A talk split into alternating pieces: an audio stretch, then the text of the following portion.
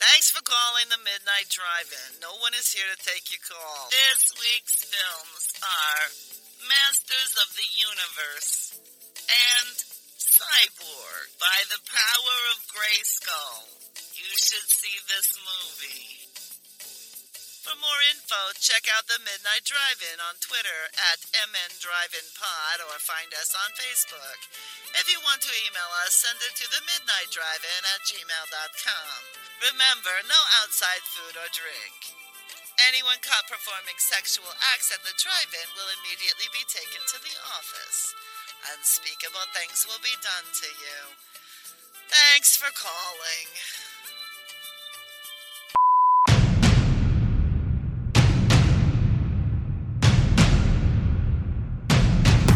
Drive away your worries and cares at this drive-in theater. That's why, to familiarize you with the movie rating symbols which will be used by this theater, we present the following guide for parents and young people. X, no one under 17 admitted. I think I bought it used from a video store like forever ago. I think it's it's one of those cardboard snap cases that tells you how old it is. It's awesome. Do you have to flip it over halfway through in order to watch the other side? it's not a laser disc. I probably have, to to, decide. I probably have to decide if I want to watch it full screen or widescreen by flipping the disc over. I think I legitimately have to flip over my copy of Goodfellas halfway through to. Really? Yeah. On Weird. DVD. Hmm. But it's been on Netflix since Netflix has existed, so I haven't actually pulled out the DVD in a while. Because Yeah. why would I? Yeah, that's weird. I just assumed they would just put a, a second disc in there if it was that uh, was that big. And, and Goodfellas isn't that long of a movie, is it? No, it's like I think it's like two hours. So it's like Yeah. lots of movies are that long. I don't know. That's weird. I had, uh, there's some other movie I have where you have to do that too, and it's again not a particularly long movie. Strange. And I don't think they put the cut in a very good spot either, so it's not like an obvious time. I can't remember exactly because it's been so long since I watched it. So, real quick lightning round. Doug, what did you think of My Stepmother's an Alien and My Boyfriend's Back? I really like both of them actually, um, which kind of surprised me because I didn't necessarily anticipate liking those movies. But I just I don't know there was something about the charm of My Stepmother's an Alien that I just I kind of just started to go along with that movie even though it was ridiculous and it's like not a particularly well made movie in the sense that there are some real timeline issues of things that go on like like the day of the wedding the uh, so they first of all it's the day after they meet they're getting married but they have a band set up and all of their guests are coming. It's not like a city hall wedding it's a full-fledged wedding. And then they go and they change clothes and they immediately have the um, reception and the whole thing and then everyone goes home and then Dan Aykroyd and Kim Basinger go upstairs and have sex for a while. And then they come back down and then it's time for a 13 year old girl to go on her first date all on the same day. I'm like what the hell is going on in this movie? But i didn't care because it was just so damn charming. And kim basinger is so good as just doing like the typical thing of like oh she doesn't understand because she's not from here But And we talked a lo- about it last time, but hot. Basically, Yeah. hot in this movie. that's the thing is too this movie that movie was like what 88 Yeah. and Right. it's like right before she became every little boy's dream girl in 89 right because like she was so hot that batman would date her and you're just like holy smokes so you know in the eyes of 10 year old me that's what a perfect woman is because that's what batman told me and i don't know how to i don't know any better right so it's uh yeah i thought all the performances were good um, it was really 80s. I think you guys mentioned something about like Jon Lovitz is just hitting on his sister-in-law the whole time, and everybody's Mhm. okay with it because just over-the-top sleaziness was just an 80s thing that just like, happened. yeah, it's fine. It's fine. He's harmless. It's okay. He's just it's it's the boys will be boys attitude taken to a real extreme when you're like forcefully kissing your brother's wife at their wedding. It's like I don't I'm not sure if that's ever been acceptable. and the same thing again, you guys mentioned it, but uh the stuff where it's like Alyson Hannigan is way too interested in her dad's sex life. just it's super fucking weird. Like I said, that end of the movie Miyagi nod, it's too much. It's too. But even like the like when when they're like, we have to go upstairs, and she's like, oh, I know what you mean, and you're like, don't no. Even if you know what they mean, be disgusted by it, like a regular thirteen year old who knows her parents are about to have sex. It's weird. Ew, gross. Explains Like- why she grows up to shove instruments into her vagina. She Yeah, was a that's, fucked up kid. that's what happened. This is that's why you don't notify your child when you're about to have sex with their alien stepmother, because then eventually they'll put flutes in there. You know where's. Yes, I've decided that those two movies exist in the same universe. That's fine. I got no problem. I think, like the thing is, like she plays the characters very similarly, which I think is just her natural way of being on camera. Um, but it's it's reasonable to conclude that, that that's the same character, just a few years moved out. Because what what would she be like? Five years older? It seems about right. Um, yeah, I don't know. I just delightful movie, just super fun, just ridiculously 80s, and it's like that kid-friendly movie from the 80s that you can't you like if you as a parent if you ever like loved that movie in the 80s don't think oh i'll just sit down and watch it with my kids now no you know Mm-hmm. it's you sit down and watch it with your kids when your kids are old enough to feel uncomfortable watching it with you as soon as they understand the jokes enough that they don't want to watch it with you that's when they're old enough to see this movie When, when they're old enough for you to be like, see, that 13 year old doesn't get grossed out when their parents have sex. then, then your your kids are old enough to watch it.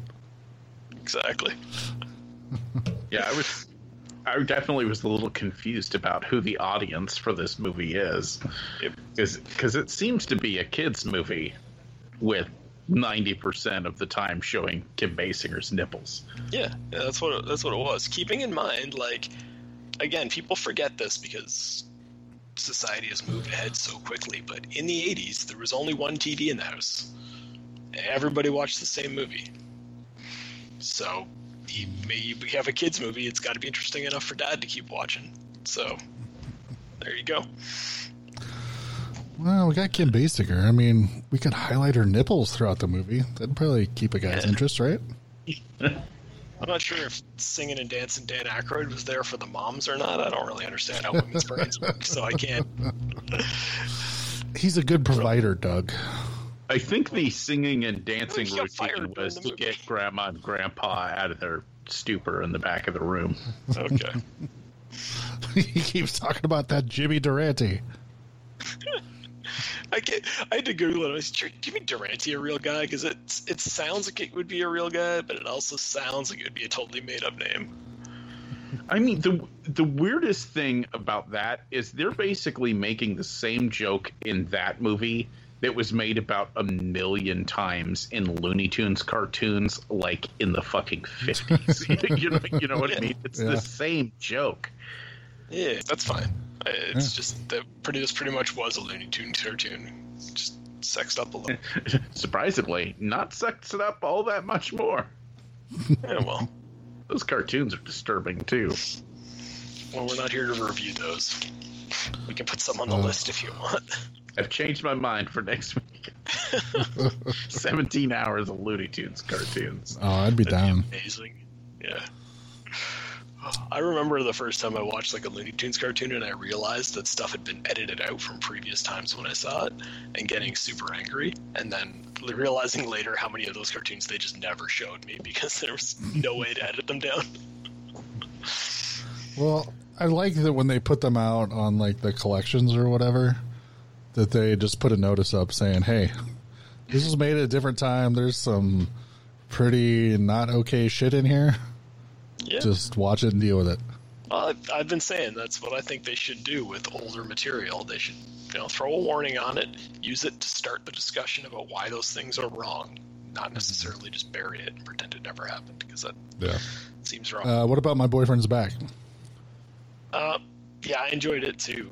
Um, on paper, I probably shouldn't have, but there was just something about I liked the. It, it felt like a, uh, like a longer version of a creep show story, and I think that just had to do with the uh, the way the comic book wraparound thing happened.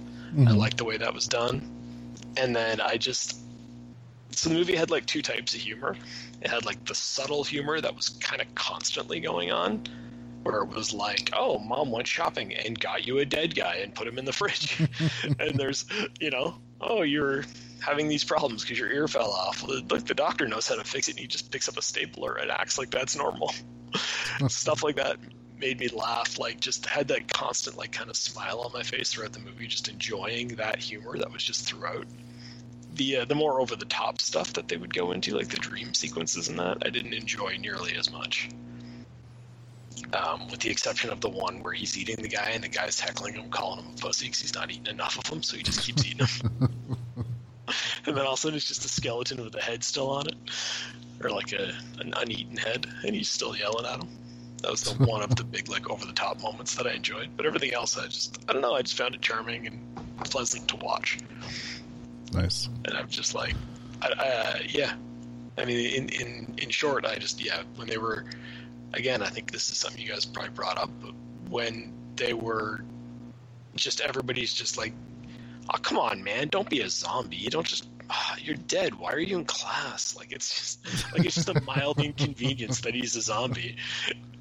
But it started with the like the caretaker in the uh, in the cemetery who's just like, Did you just get up and crawl out of that grave? Wow, we haven't had a zombie around here in quite some time. it's just it's just a thing that happens in this weird world that they invented. And I'm like, yeah, I like that. Nice. So uh, I, I thoroughly enjoyed the movies from last week. Much like I enjoyed the movies the last time my kid prevented me from podcasting. It's usually only the times where you pick the movies and then Lane Yeah. like, nah, not gonna happen today, old man. it's, it's twice in a row, I think, that I've picked the movies and he just prevented it.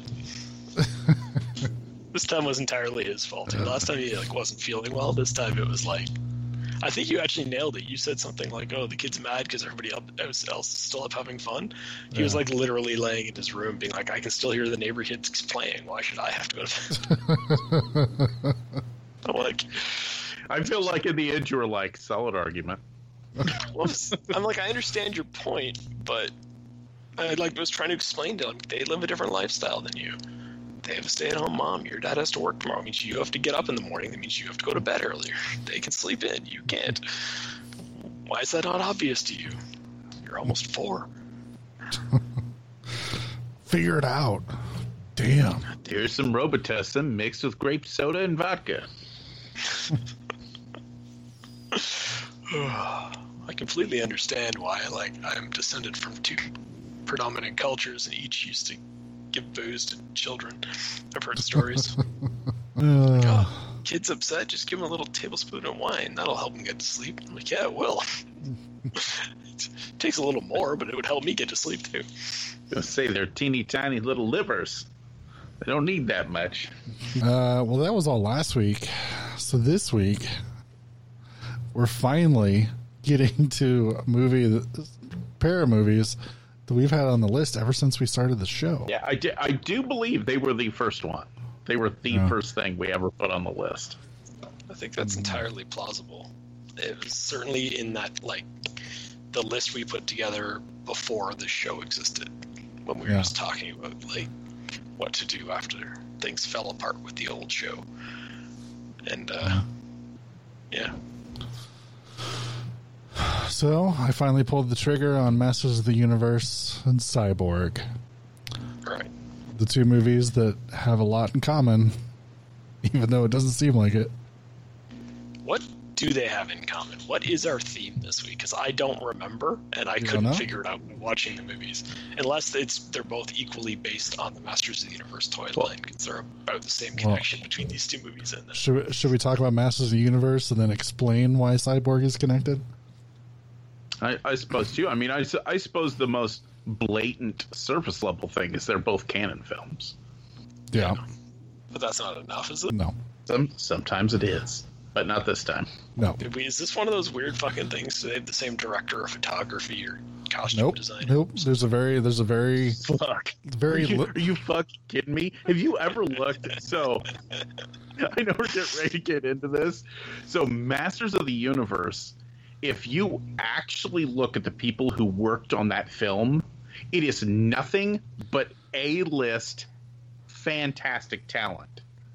Nothing but like it's it's insane the amount of talent that was Well, on that, and I- they cranked out that fucking movie because the Here- producers being douches. Here's the thing. Here's the thing. We'll get into the details, but that movie is extremely well made, in my opinion.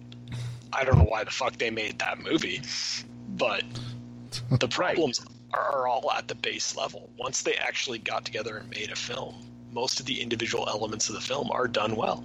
It's Right, I that's exactly what I was getting ready to say. All the individual pieces are great. You just have producers and stuff that didn't know how to make those things work together to make a decent just- movie. Yeah, like here's here's what I would have done if I was the producers. Day one, what you do is you have the writers, right? Those that's kind of your starting point before you make a mm-hmm. movie. You have to have a script, so you have your writers. What I would have done is I would have exposed those writers to the source material in some way. I would have just, and then I, when people were building the sets and designing the costumes, like say the costume designer's in a room, right, and she's about to get ready to do her job. What I would have done is I would have hired some guy. Probably you could get somebody to do this for minimum wage, and I would have just I would have had them go in there and, and show her the He-Man toys, so that she would know what one looks like before she designed the costumes. That's what I would have done, but I guess it's not up to me.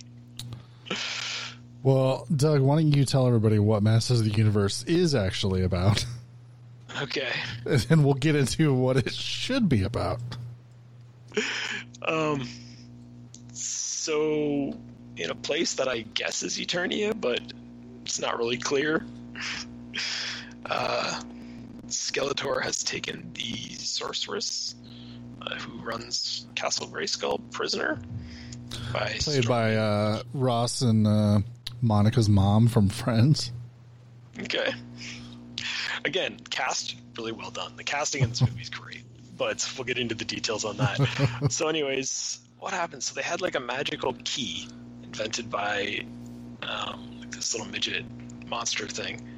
Um, That's Gwildor. that they will. I don't. I don't know how you would forget his name, seeing how they say it a million times throughout this film. because it should have been fucking Orko. That's why, and I refused to learn his new name. Just, again, great casting.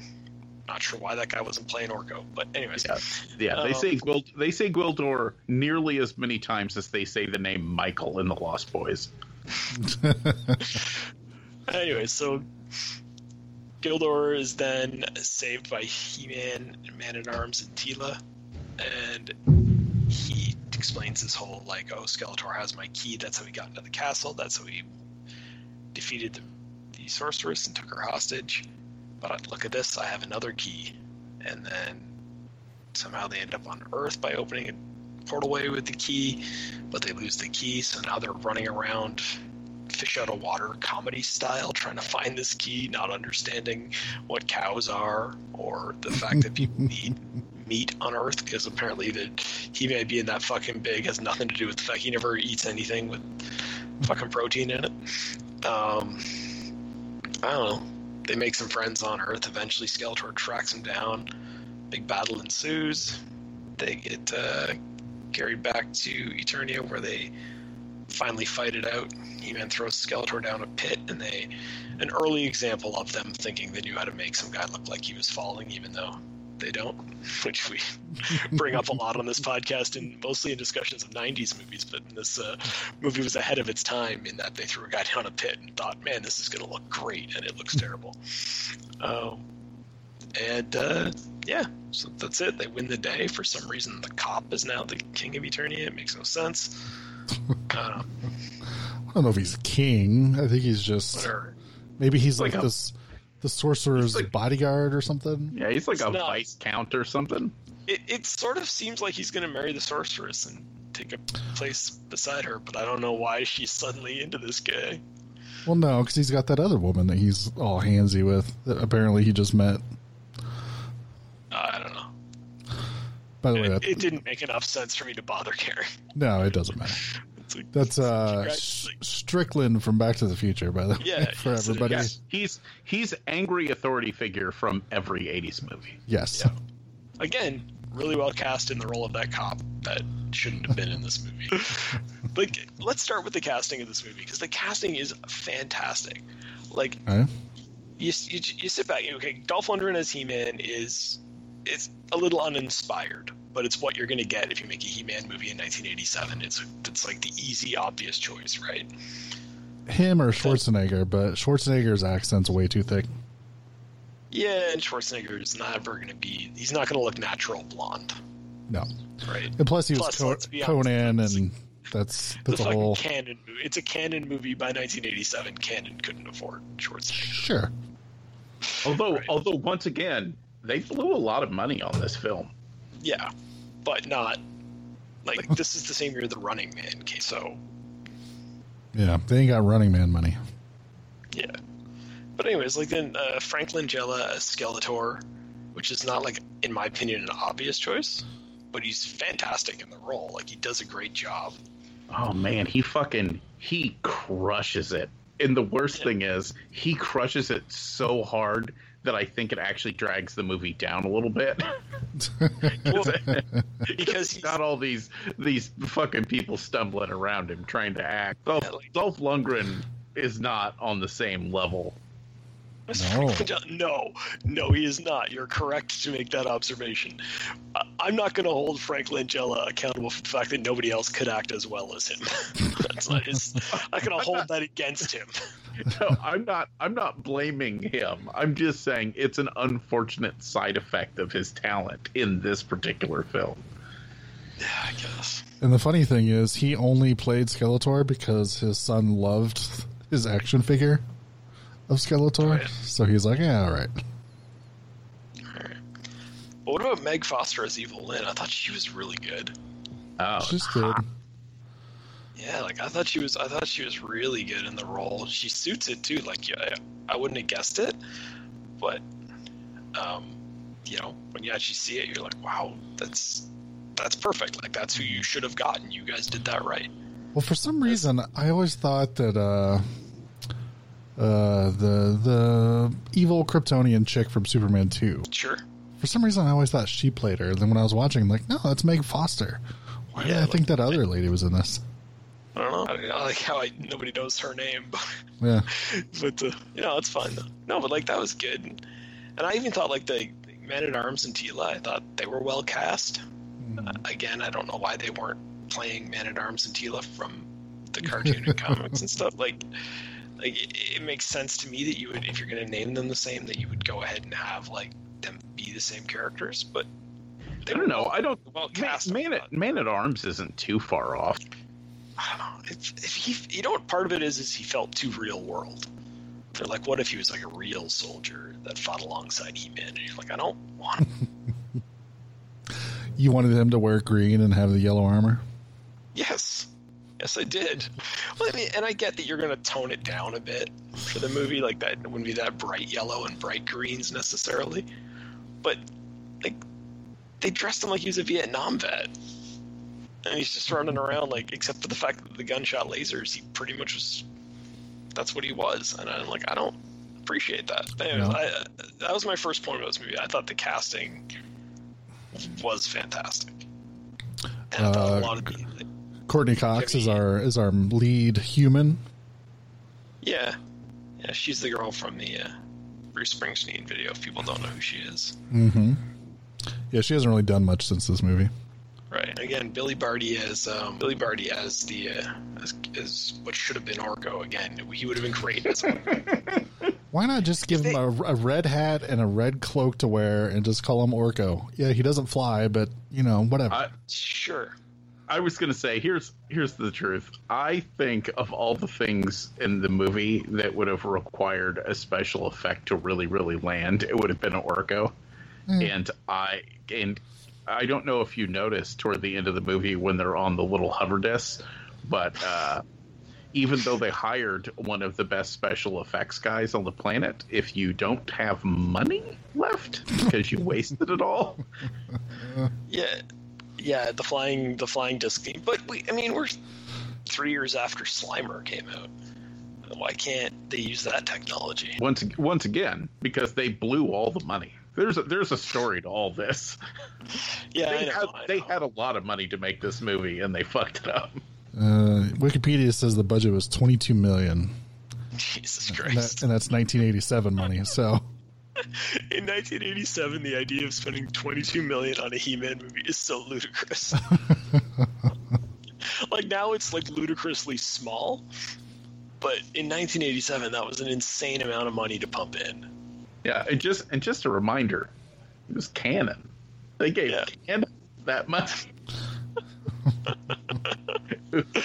Uh, uh, for comparison, they, God, So- they fucked up so bad. Since you brought up Slimer, Yeah, the budget of the first Ghostbusters three years earlier, yeah. and Wikipedia is listed between 25 and 30 million.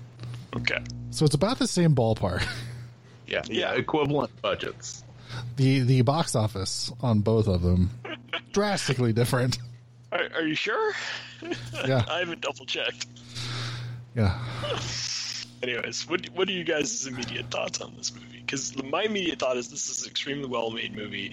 It's just somebody forgot to make the movie. Like at the very beginning stages, they're like, "Is this like Star Wars?" And somebody should have gone, "No." I mean, that's that's what somebody should have done, right? They should have said, "No, there we don't have stormtroopers in this.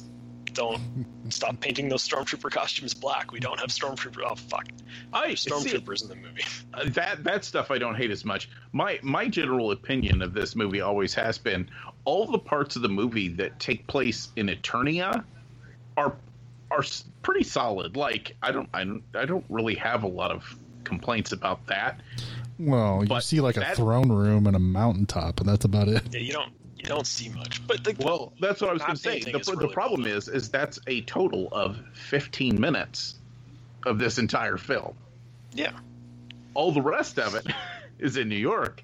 And while some of the jokes are kind of funny, like they are. is not is no bueno. What was the funny joke in the movie? I don't the, the eating the bucket of chicken. I I still to this day think that that's fucking hilarious. really? Oh yeah. I know, I know. You probably don't think that's funny, but her being like, "Well, I don't get how they put the white sticks in," and they're like, "It's bones." and then they walk off, and Gwildor is sitting there looking all confused, and he's like, "It tasted good." ah, it's But- See the pro. I guess, and maybe this is just me slightly overthinking, which I've been known to do. But it's like, how can Men at Arms enjoy eating meat because he remembers a time when they ate meat, but his kid doesn't even know that that's a concept that exists? Because that's the premise of that joke. And Well, I think it's sense. supposed to be that he's had to survive in the wild before and make do, while Teela never has. But he's She- she's an making it, entitled millennial. Enjoying it. Is that what's going on there? But millennials know baby boomers exist. I don't know. Anyways, we're gonna disagree on whether that's a funny joke or not. We're not gonna disagree on the whole the spending like two minutes of screen time being like, "What is this?" And then it's just a cow, and they're like, and then Gwildor tries to talk to it for four minutes, and I'm just like, just move on, move on from the fucking cow. First of all, you're in a swamp and there's a cow there. We're already having issues, but Also, uh, also important context to this movie. I don't know if you guys know this, but so while they were making this movie, Cannon was also making Superman four at the Yeah. same time. and slash Superman 4's budget right in half while they were making it. I sort of feel like you could tell that just by watching the two movies. Superman 4 has got to get on the list one of these days. I don't know. I don't know if the last time we talked about Cannon movies, did did we talk about their fundraising stuff that they used to do? Was it sell the foreign rights and then use that money to make the movies? Well, all sorts of crazy shit. So they would hire an artist to make a mock-up movie poster for a movie they wanted to make that hadn't been made yet, and then they would go somewhere like the Cannes Film Festival and tell people, "Hey, we've got this movie we're making. you know, it's all pretty much done. Mm-hmm. We just need a little bit more money. Could you give us a little bit more money?" and basically trick people into investing you know several people into giving them small amounts of money and then they would go back and make the movie which they had not even they didn't even have a fucking script for it all they had was a poster Oh yeah. It's pretty I mean, that, that's that shit Troma and Weinstein's used to do. Yeah. yeah It doesn't seem like it's that. That doesn't even sound scuzzy to me by Hollywood standards. like, yeah, okay, I can see that. I'm glad that worked out for them. well the, the problem is is by doing that they kind of i don't know it's it's the story of Cannon so fucking crazy because somehow they managed to crank out shit movies and then had a couple random successes and i i would argue through no earning they didn't they did not intentionally make a couple big successes. They just happened to jumble up the bits and you know fucking Breakin' came out. You know what i mean? Like, they were like let's make a movie about breakdancing. Throw in a bunch of random shit. And everybody just so happened to love it. Yeah. and and somehow That's writing, kind of what Hollywood is, though. I would s- I would say partially, but I think a lot of it is you have people with talent who understand storytelling and filmmaking who push a project in a direction and they're more likely to succeed. Uh, so, I don't I think we necessarily can- agree. so so like you don't think that Stanley Kubrick could put together a film and and it would generally probably be Yeah, a better film than Michael just- Bay. But Stanley Kubrick isn't a studio exec. Stanley Kubrick is a director and an artist. And it's just a bullshit luck that studio execs made money on some of his early movies is why he got to keep making movies and get control of those movies. Eh, acceptable. That's the studio execs don't they don't understand. Anyways, this conversation has less to do with He-Man than the fucking movie we're supposed to be talking about. Brian, imme- well, just- immediate thoughts on the movie? I mean, I think we can all agree. I mean, did you watch this when you were younger? And Yes. then when you got this movie, you're like, wait, this is supposed to be a He-Man movie See, because you got you got like I don't know what their if their thinking was. Well, kids see He-Man on Eternia every day. So what if he's on Earth? Will that blow their minds? I don't understand what the logic of the decision making is because to me, Eternia is a desert planet, which is not hard to replicate. If you're like filming anywhere in the world, you can find locations that would look like you, you want Eternia to look. Yeah. I, it doesn't seem to make any sense to me that you would bring it. You know what I mean? Like, Yeah, I would have to guess it's a budget thing where they're just like, well, we can shoot on the Warner's backlot in their their city set or whatever, but but it's like again, like, it, is a desert. If you're in California, there's deserts there, and you just Yeah. go film it. yeah, no, I agree. You know what I mean? Like it's, uh, and then you're just your only sets are the interiors, which we they had for the throne room of Castle Grayskull, and Mhm. because they did a good job of recreating. I thought like Castle Grayskull looked cool. The map paintings that they had and stuff were cool, and it's like yeah, just spend more time in them. Yeah. Like instead of spending all that time running around Earth, getting chased around by a cop and dealing with teenage romances and shit, have like show us where Skeletor takes over Castle Grayskull. How about that? Show that, and then have He-Man take it back over. Make it a simple action movie. Yeah. And there you go. Uh, even as a kid, I remember because I liked this movie a lot in the '80s because I was just you know when you're a kid and it's just well that's He-Man on the movie, so since I like He-Man, I now automatically like this kind of thing. But it's like even then, I remember thinking like, why are they on Earth? Why would you do that? Why does why does He Man fight with a gun more than he fights with his giant awesome sword Right. that is literally part of the character?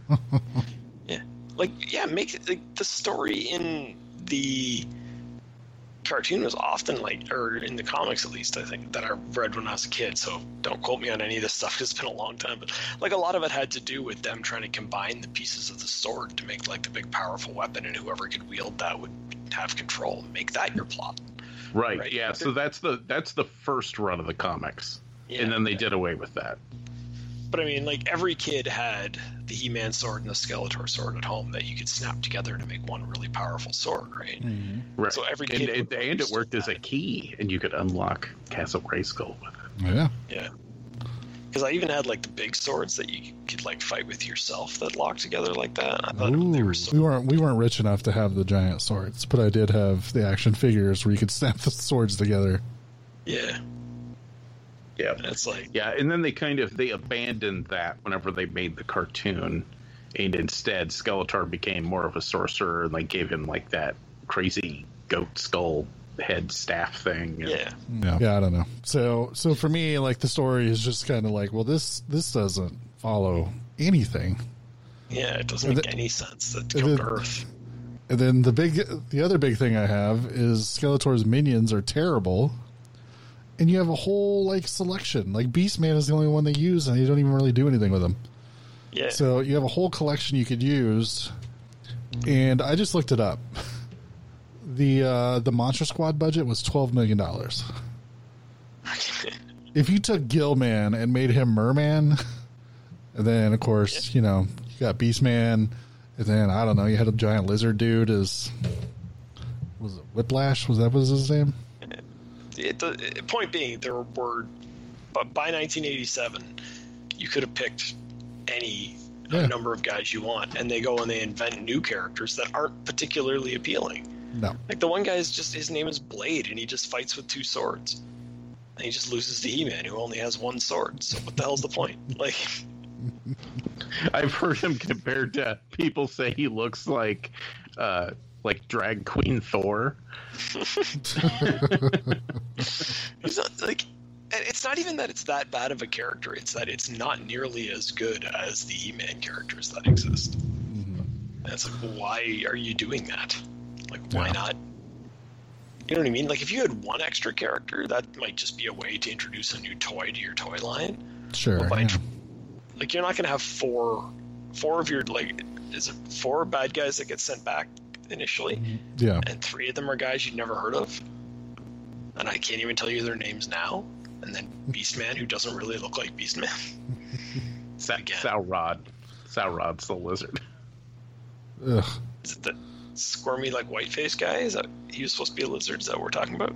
No, No. no, the lizard who's wearing a bear trap on his head. Yeah. Oh, okay. That was supposed to be a lizard. I I accept it. I don't. What was the white guy with the like fucking afro supposed to be? Uh, Who knows? so my point is, guess, yeah. they did not use nearly enough of the su- the He-Man property in this they could have, and I don't. I mean, I think it's just the it's just Cannon Films. They just didn't care. They're like, we have this license. We need He-Man. We need Skeletor. That's it. Figure out a movie. the the weird thing is, it almost feels like they did the whole jump to the real world as a way to save money on the budget. Yeah. But but once again, famously, they blew through the fucking budget of this movie anyway. Yeah. In which Yeah. I don't I don't know if you guys know all that story and shit. So you know the the Well, go end fight scene Yeah. where it's kind of just dark and they're fighting and it, and it looks really really bad. Mm-hmm. That's that's no joke because they completely ran out of money. They were out of money and didn't film the end of the film, and that was supposed to actually be like this epic fight of, you know, them leaping over pits and shit and beating the fuck out of each other. But they were just out of money, and the sets were half tore down, so they were like, just turn off the lights and we'll just edit some shit in. Well, I even Yeah, heard I even heard it, it was even worse than that where they were they were filming the ending. The producer basically came in and was like, "No, we're done. We're done. Turn that camera off. Start packing shit up." Yeah, And then and Yeah, then the the the Golans saw all the footage and like there's no ending. And the director's like, "Yeah, cuz your producer shut it down like mid mid filming. like literally they were in the middle of a scene and the producer's like, "Nope, shut it all off. Shut it all off. We're done."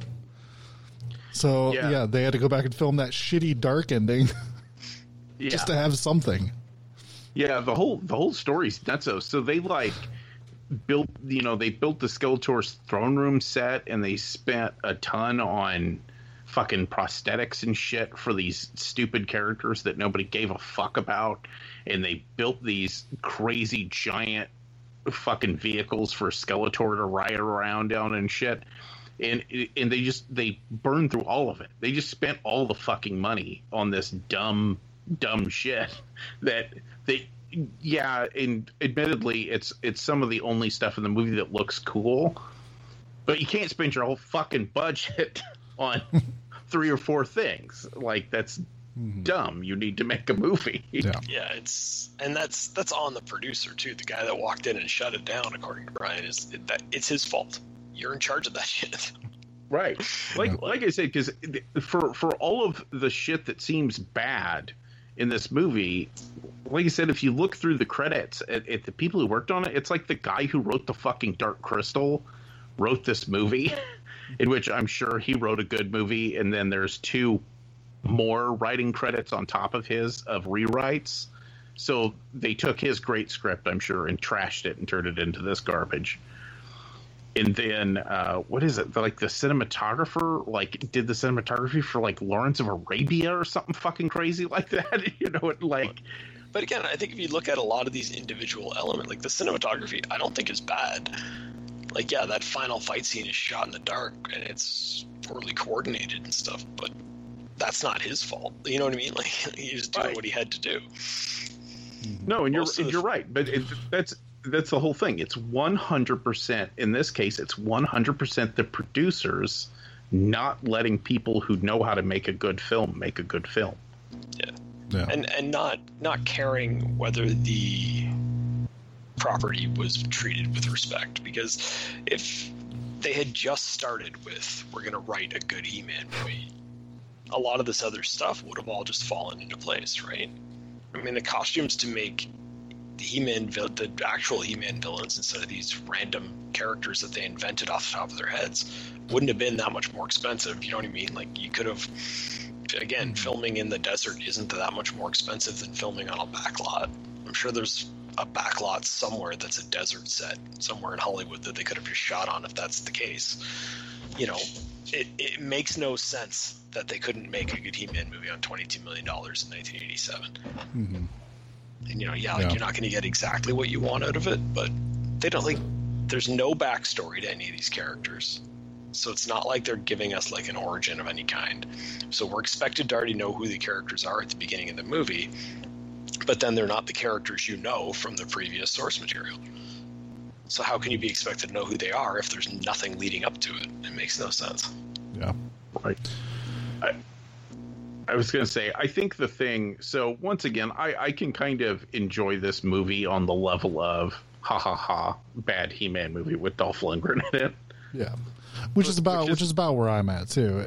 It's not Right. it's not a great representation of anything. But sometimes I'm just like, what is look at what they spent money on for a He Man movie.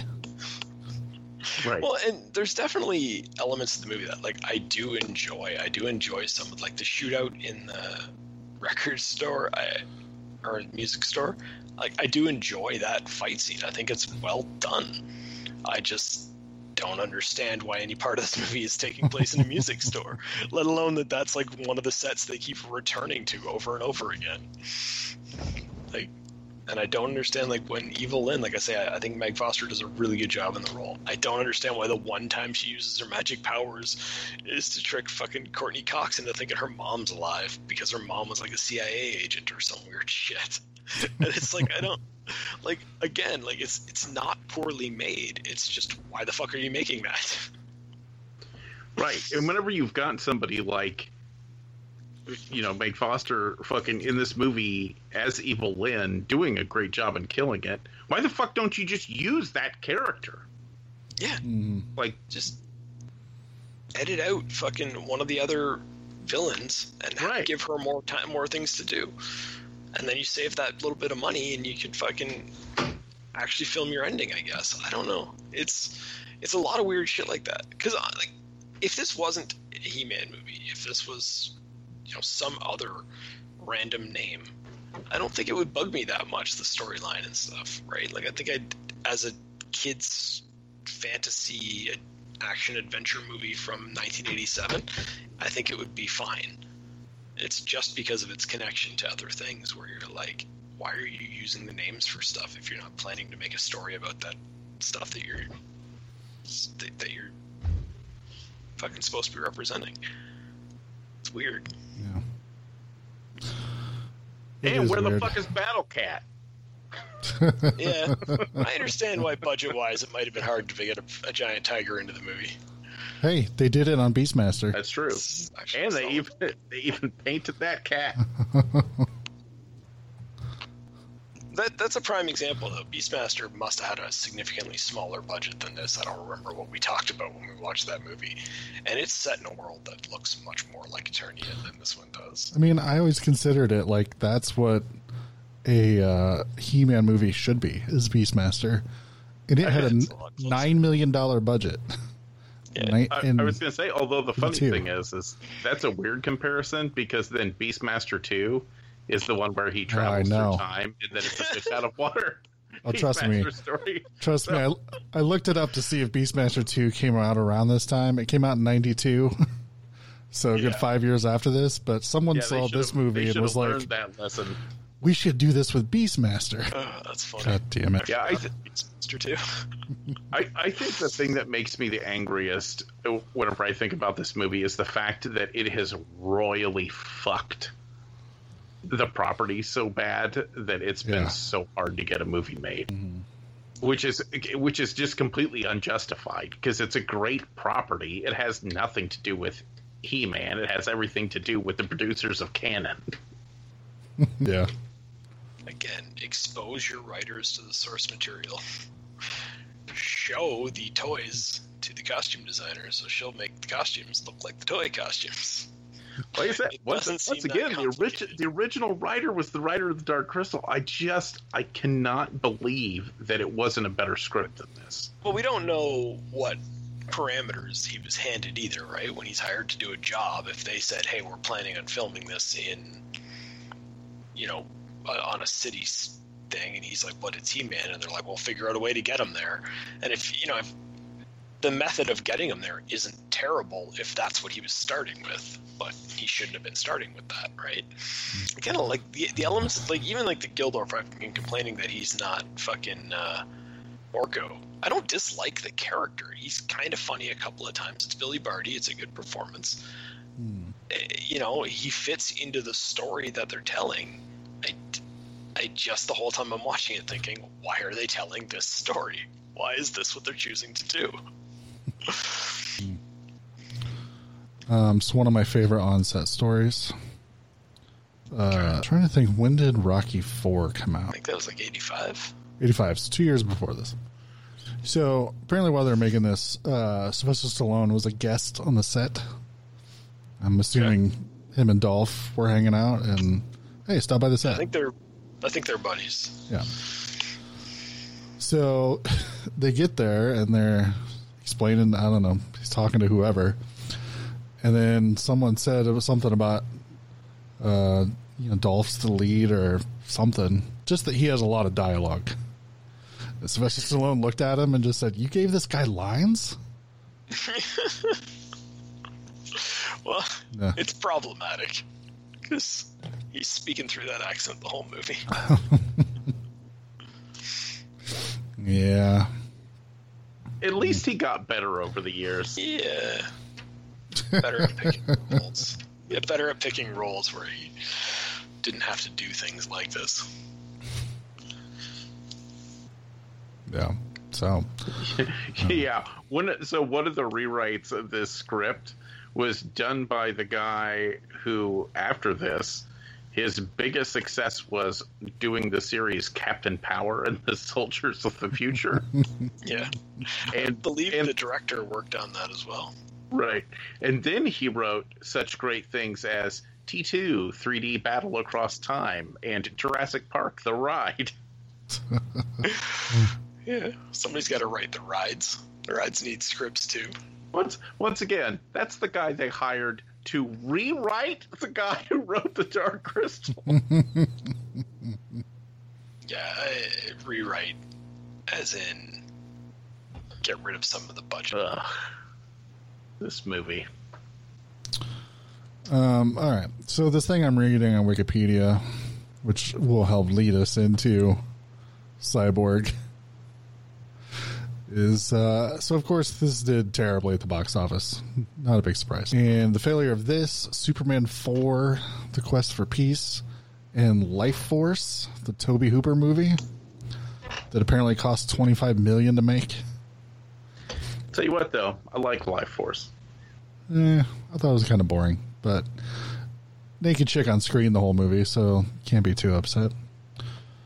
Um, that of course contributed to Cannon eventually closing, but the original idea was to do a sequel, and this says that it was titled Masters of the Universe 2 Cyborg, which I don't believe, but we'll lead into stuff. Um, and was to follow He Man, who returned to Earth to battle Skeletor, who has left Earth as a post apocalyptic wasteland.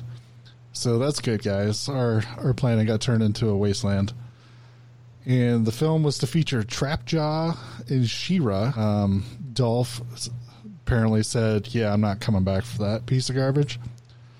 And so pro surfer Laird Hamilton, who I don't know who that is, uh, was going to replace Dolph as He Man. And the only aspect known about the sequel screenplay was that He Man would have returned to Earth disguised as a professional quarterback. What the fuck? Yeah. And apparently, God the, damn it. the budget of this movie was going to be 4.5 million. I'm legitimately mad that somebody had that idea. I don't even want. It's not e- even though somebody didn't make it, which is the correct way to handle that idea to not make it. But I'm just mad that somebody even thought that up and thought it was acceptable to say it publicly. Mm-hmm.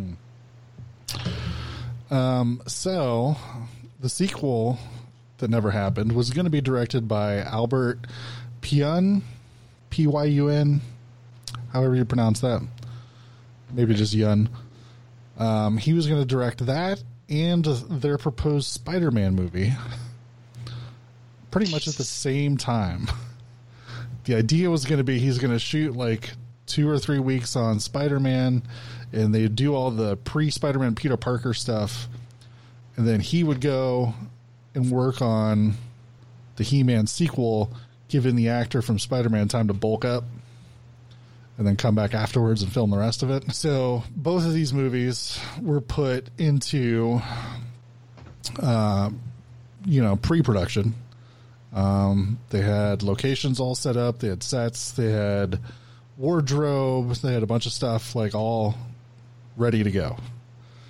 And then, uh, then apparently they bounced their check to uh, Mattel, who owned Marvel at the time, and so they lost the rights to Spider-Man. And then, of course, the the Masters Universe thing just did terribly, and then uh, whoever whoever owned He-Man saw it and was like, "Yeah, we're not we're not okaying a sequel whatsoever."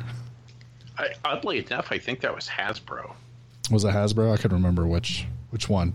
Yeah, so so it's weird that they were dealing with two toy companies. Yeah. Um, so they just uh, they're just like, well, we lost both of this. Fuck, we already started it. Um, and then they just turn to the director, like, can you just make up a movie to use these sets in these costumes? And the guy's like, sure, why not? And that is where Cyborg comes from. Man, so here's the thing with Cyborg. They got so close to making a decent movie. so it's like you can see it. You can see the bones of a good post-apocalyptic movie in here. And they just they just fucked it up. Tell us the plot so that we can discuss it now. Yeah. Uh, okay, so Jean Claude Van Damme is a, I think they call them slicers. Is that right? Slingers. Slingers, thank you. Uh, which are basically bodyguards who help people get from point A to point B in this dangerous hellscape of a future. Uh, there is a cyborg lady who, within her cyborg brain, has the cure to the plague that has devastated the world.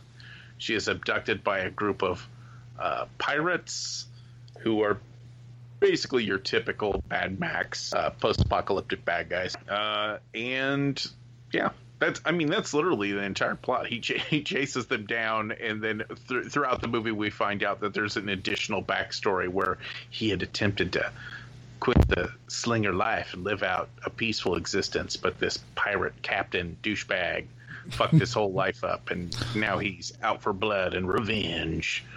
Uh, the bad guy's name is Fender because if you pay attention, every character in this movie is named after a guitar. Is that true? pretty funny. Yeah, Van Damme's name is Gibson, and yeah, other people. Yeah, it's terrible. Van Damme's name. Van Damme's name is Van Damme, and I don't appreciate you trying to me otherwise. Okay. So so here is my biggest complaint of this entire movie and this I you guys may disagree with me and think that this is such a nothing problem in a movie filled with weirdness. What the fuck's up with the bad guy's voice? Cuz that's clearly not his voice. They did some kind of voice modulation thing on him to make his voice deeper I was and I ask think you maybe guys- they just completely voiced him over. I was going to ask you guys, do you was this movie originally shot in English? I think that's a legitimate question I think so. Yeah, I Think think so? so. Okay. I don't know though. because it it feels like one of those like old like Italian movies where it was like everything is dubbed. Yeah, I was gonna say because that that weird deep voice that they put on him is so fucking bad. It doesn't like, and and the weird thing is, he like he's got a good creepy look to him. You know, he's got those like crazy eyes and stuff, and that dude is kind of like, especially at the end, whenever you see him without that stupid chainmail fucking tabard that they have on. him. The uh, the chainmail shirt that he borrowed from the villain from Commando. Right, right. But I'm saying he's like he's like shredded. He's he actually is an intimidating intimidating looking villain guy, but you can't take him seriously when the last scene of the movie is nothing but him going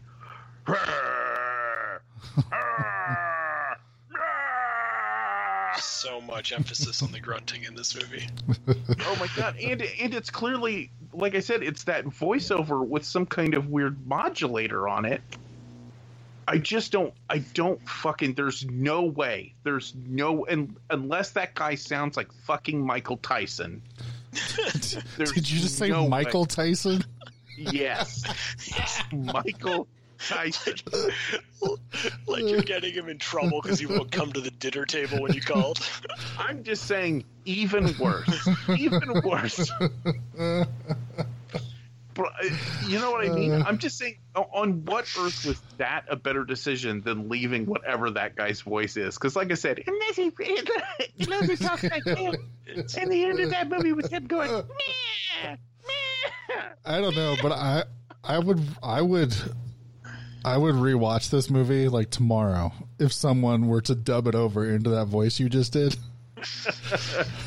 I, like I said, it's just that's fucking nuts. I just th- th- I don't have a whole lot of other complaints in this movie other than like reusing footage. You should never reuse the same footage twice in a film ever. Oh, now you're being nitpicky. I did like how they don't trust the audience. So literally he'll have a conversation with somebody and then like 2 minutes later he wanders off into another section and then you hear the voiceover of the conversation they just had to remind you of what he's looking for. At first, I thought there was something wrong with the movie, and then I'm like, no, no, they just put in voiceover to remind us of what he's doing. I like the at the very beginning of the movie. There's like literally the voiceover. I think happens first of the villain saying basically his the reason he's the villain, the reason he's trying to stop this cyborg from uh, it, what is she trying to do? Get to the plague that's get to Atlanta. Did you not hear them say she has to get to Atlanta like 20 times in the first 10 Yes, minutes I of the did, movie? but I was trying to remember exactly why she was going there, and it's to bring the cure because back when your nation tried to cure diseases. That's where the CDC was. Um, You should get a slinger to take you to Atlanta because you need to be in Atlanta for when you're traveling to Atlanta. You should probably have a slinger in Atlanta. I like this world. At least Noah's on my point. You're both interrupting me, but at least he's yes. Sorry. It's so ridiculous. They do like the voiceover of the guy just saying he likes the world, and then the guy walks on screen. I'm like, I bet you that's the guy that likes the world, and he's like, I like this world, and I'm like, I just you just fucking had the voiceover tell me that. You don't need to say it out loud again. You, exposition is one thing. Doing the same exposition twice within 30 seconds is a bit much. But you I guys, that- deep down, you guys know what pissed me off about this movie. You guys can probably guess. Uh, that it's Van called doesn't do- Cyborg and that there's a cyborg in the movie, but it has literally nothing to do with the cyborg. or the Van Damme doesn't do the splits in the movie. He does. So. Yes, he does. That Oh, does he? Did I miss it? Yeah, he's like he's up in the air and he's just doing the splits and holding himself up by pushing his feet up against each wall. Wow, I missed that. Um, no, the, it was the fucking the slow motion. So much slow motion. Oh yeah. It was fucking destroying my soul watching this movie with the fucking slow motion. It just, it was so like, I'm like, you have perfectly good setups of everything. And it's like the one at one point they're like running through like a swampy thing. They went through like a sewer to get to a swamp for some reason, and they're running. And it's like this is a cool setup for a Van Damme style fight because there's like the water on the ground and everything. And it's like this is a good setup. And then they just start running, and then all of a sudden they're running in slow motion, and they look over your shoulder, and there's the one guy running him after him slow motion.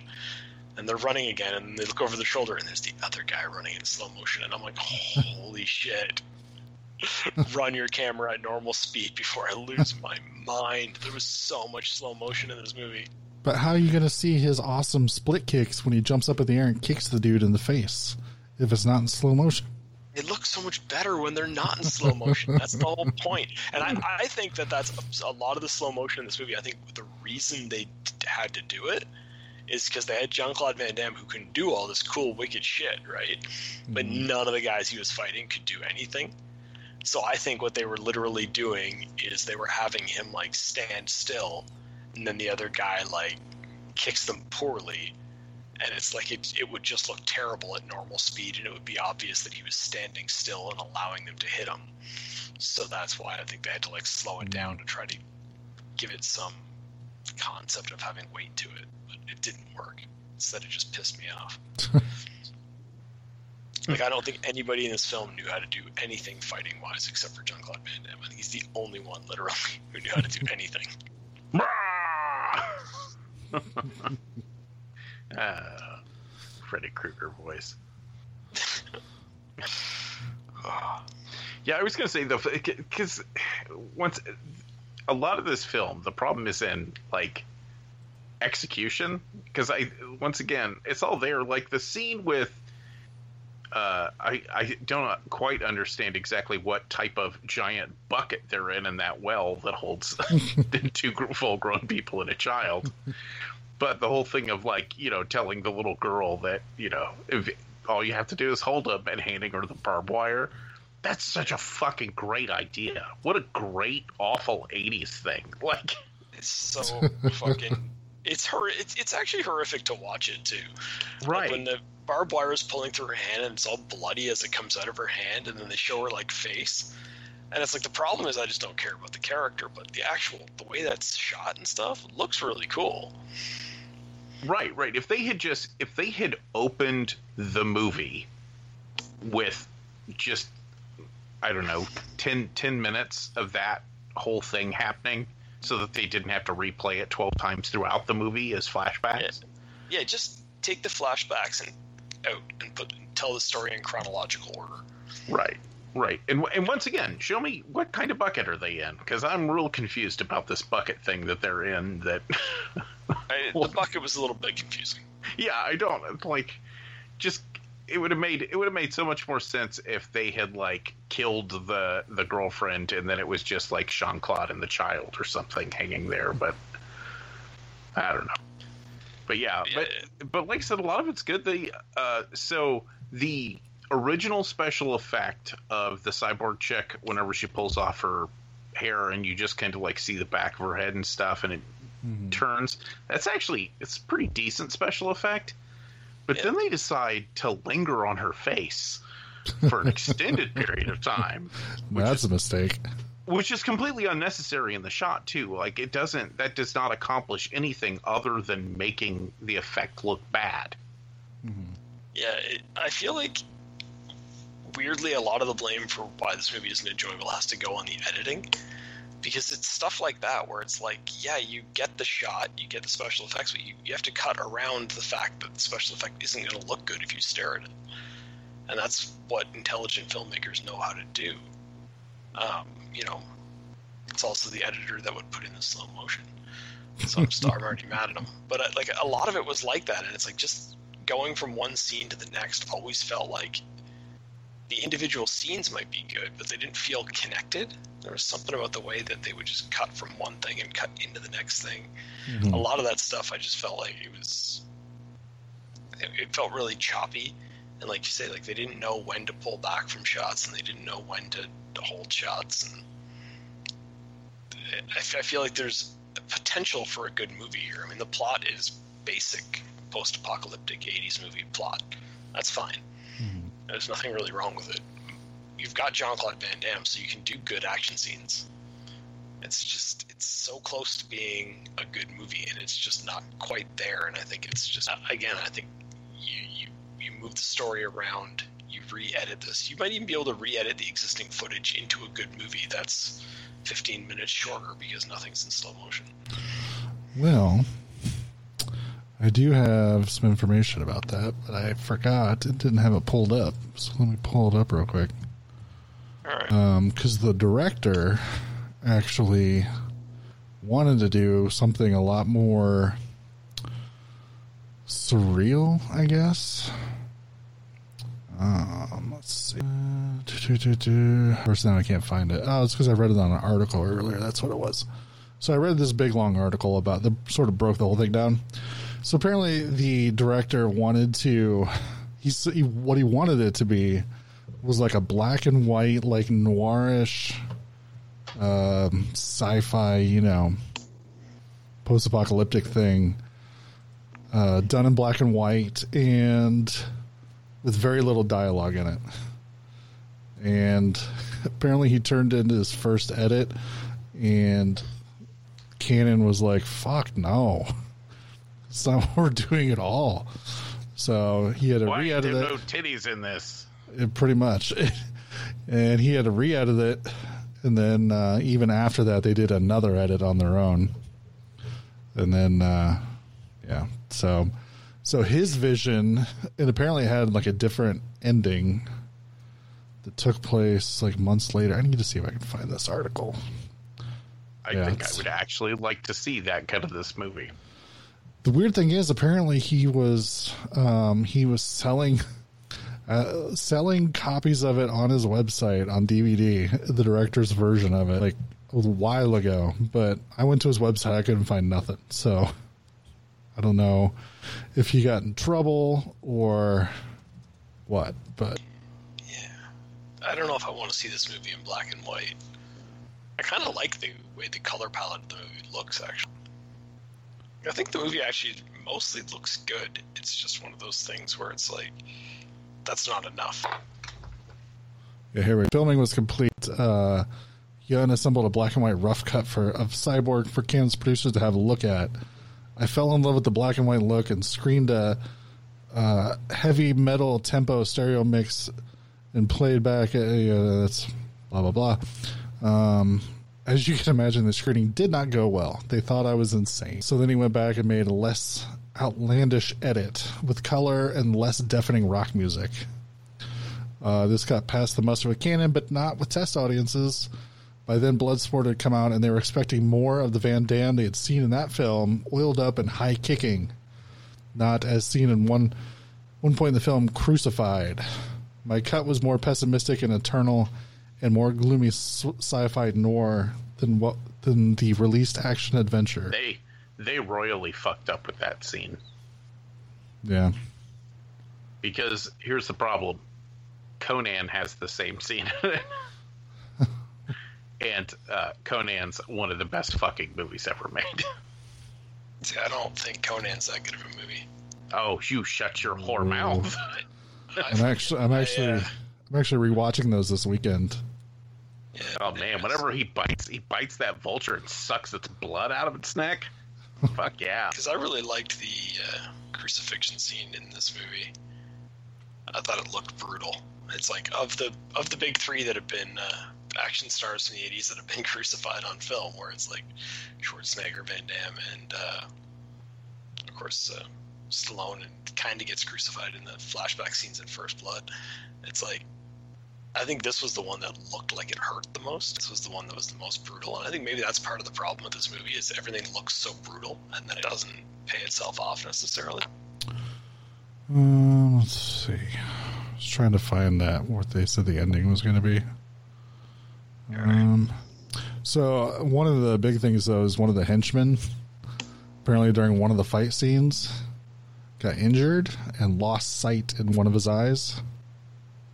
Jesus. And uh, four years after this movie, sued Van Damme and won like five hundred thousand dollars. I don't know, like losing sight in one eye, five hundred grand. It's not a bad deal. And I'm assuming at that time Van Damme had it. maybe, maybe not anymore. Um, after let's see, four years from this, uh, yeah, he probably would have had it because like they were making this Bloodsport hadn't come out yet, so he nobody even really knew who he was at this point. Yeah, I don't know. What a weird, messed up movie. It's just a strange movie. It's hard to talk about because nothing happens in the movie except for a collection of fight scenes that are somewhat nonsensical. I mean, sometimes Jean Claude Van Damme just sees 12 guys coming at him and he just, you know, stands his ground and takes them all on. And other times he immediately runs because there's no way he could possibly fight 12 guys. It's, nothing's changed in between the two, though. Stuff like that is just weird, and you're kind of like, if you're making a big dumb action movie where we're not supposed to ask those questions, then don't take yourself so seriously. Just do big dumb, you know, action movie stuff. Oh, here we go. In the extended ending of Pyun's director's cut, which was supposed to set the stage for a sequel, we see an electrical storm and a sphere flashing with a naked woman, a cyborg, appearing. The scene itself is a blatant ripoff of the Terminator, of course. And then, yeah, basically he would just set up Terminators versus Van Damme for the next movie. Nice. Uh, Noah will be happy to know this guy went on the next year to make the 1990 Captain America movie Oh yeah. and uh, took over the Kickboxer movies after the first one. Oh Ironically enough, So he made, well, he made Kickboxer 2, took a break, and then came back for Kickboxer 4. Um, made uh, Dollman in 1991 for Full Moon, and did the uh, Nemesis movies, which also have cyborgs in them. Uh, this dude has steadily worked all the way up till about 2017, and from what I read, he uh, has MS and apparently is battling with dementia, so had to retire from filmmaking around 2017. Oh, that's sad. That's a bummer. Yeah, the dude's made a shit ton of movies. I've barely heard of any of them.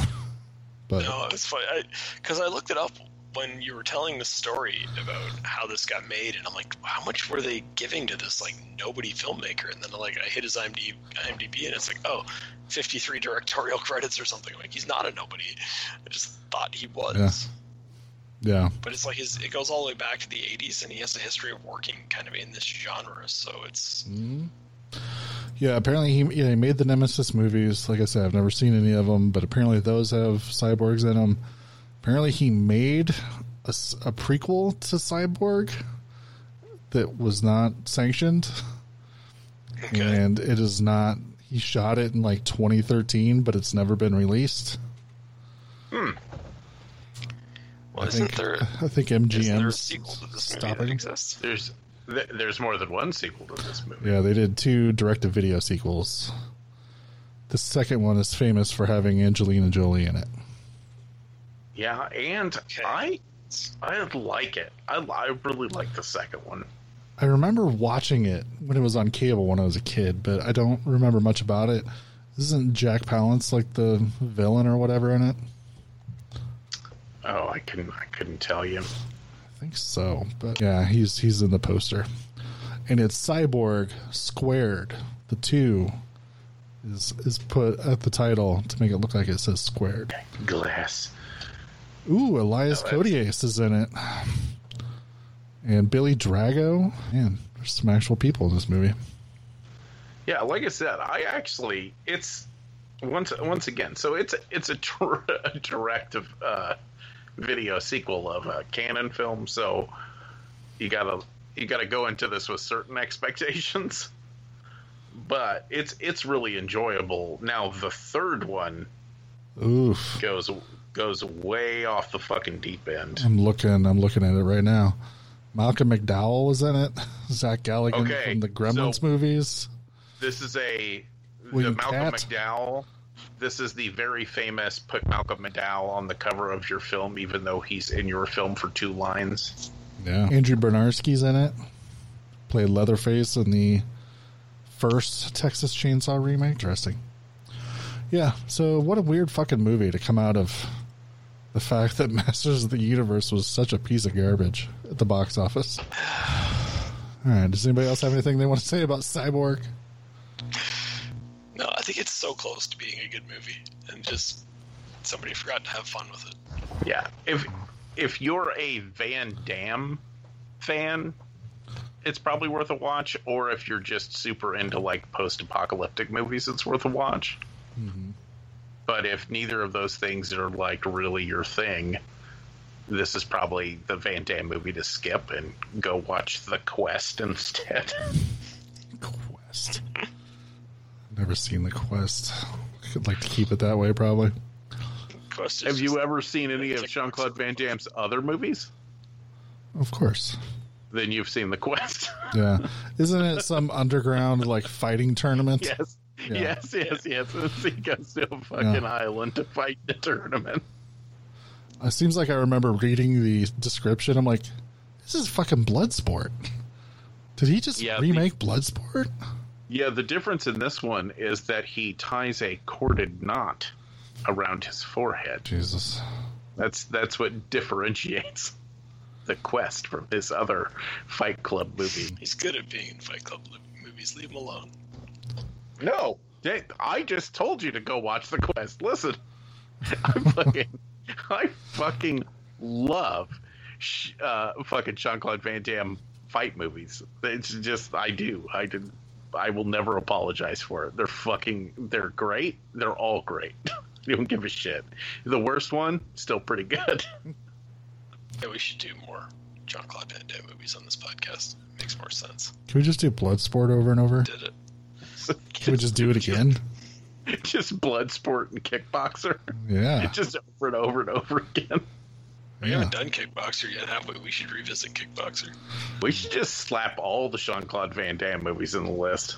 There isn't a single one that I don't. We could watch fucking Hard Target. Revisit that. I feel like we did Hard Target on the show. Didn't we? I don't think so. I don't think no, no. I don't think we did Hard Target. No, I discussed it on some podcast at some point. Hey, what's the What's the one with Dennis Rodman in it? Oh, double team. Double team. I'd rather do That- double double impact, the one where he plays twins. Right, Double Impact. Lots of double stuff. Double stuff is the porn movie he made when he needed money. When, when he did the one where he played twins, when that movie came out, I had a friend who um, believed it, that the whole time there had been two Van Damme brothers, and that he had just not known previously.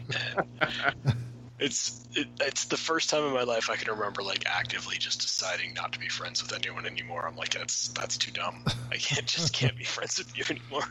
Oh no. Sorry. Time Time Sorry, Cop. You haven't here. done Time Cop yet. I'm Uh, confident we did Time Cop. I don't think so.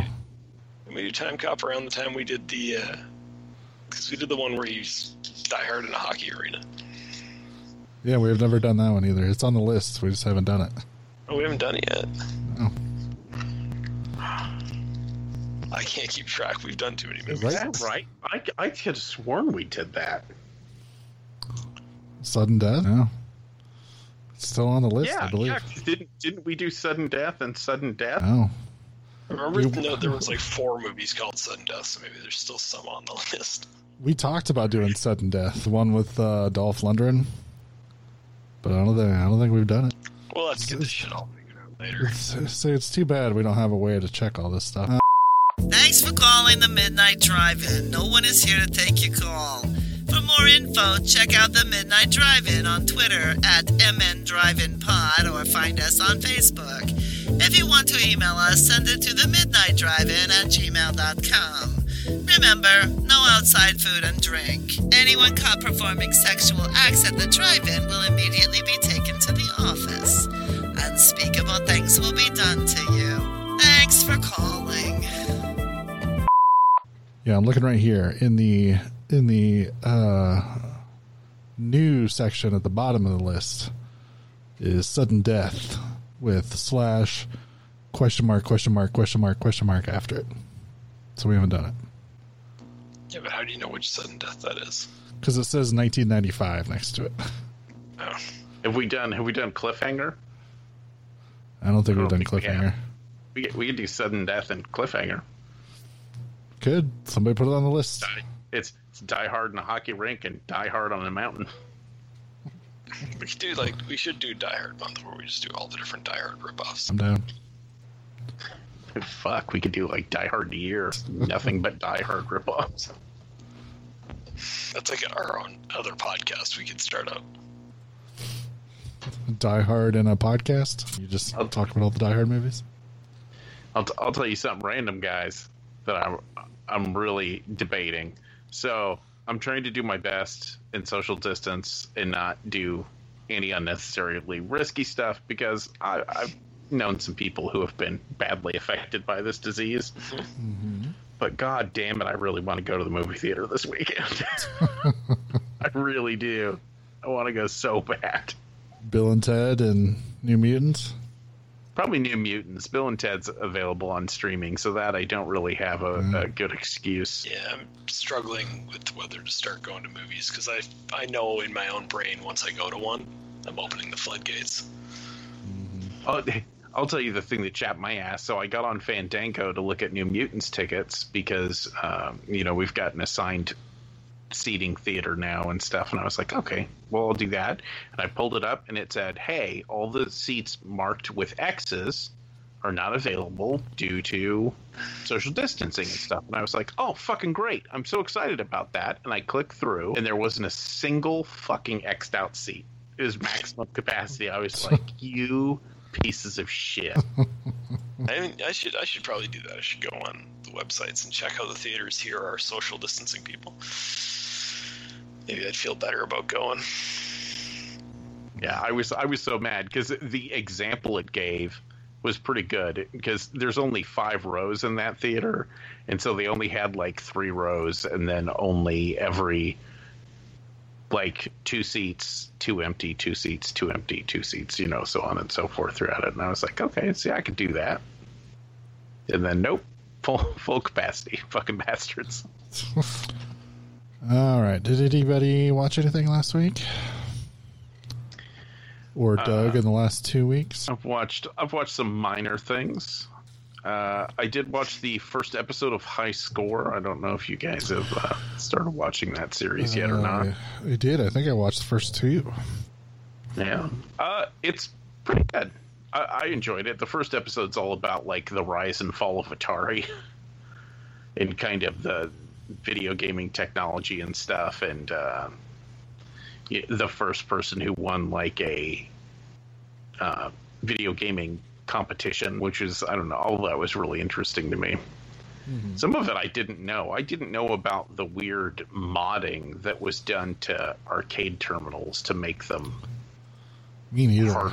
last. Me neither. And I love that they're just like, they get sued. they're just like, well, I mean, the number one game company in the world suing us. That, that means we're somebody, right?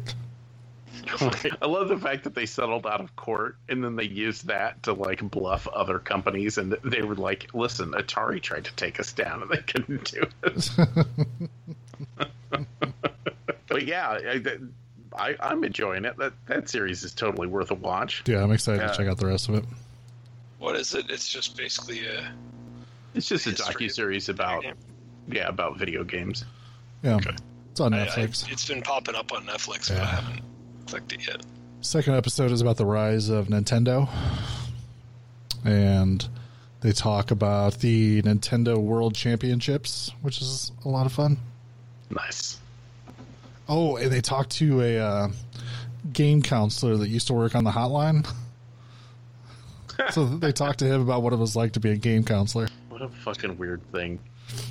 He even wore because you know he showed his actual picture on his on his ID, and he had like this pretty tremendous mullet.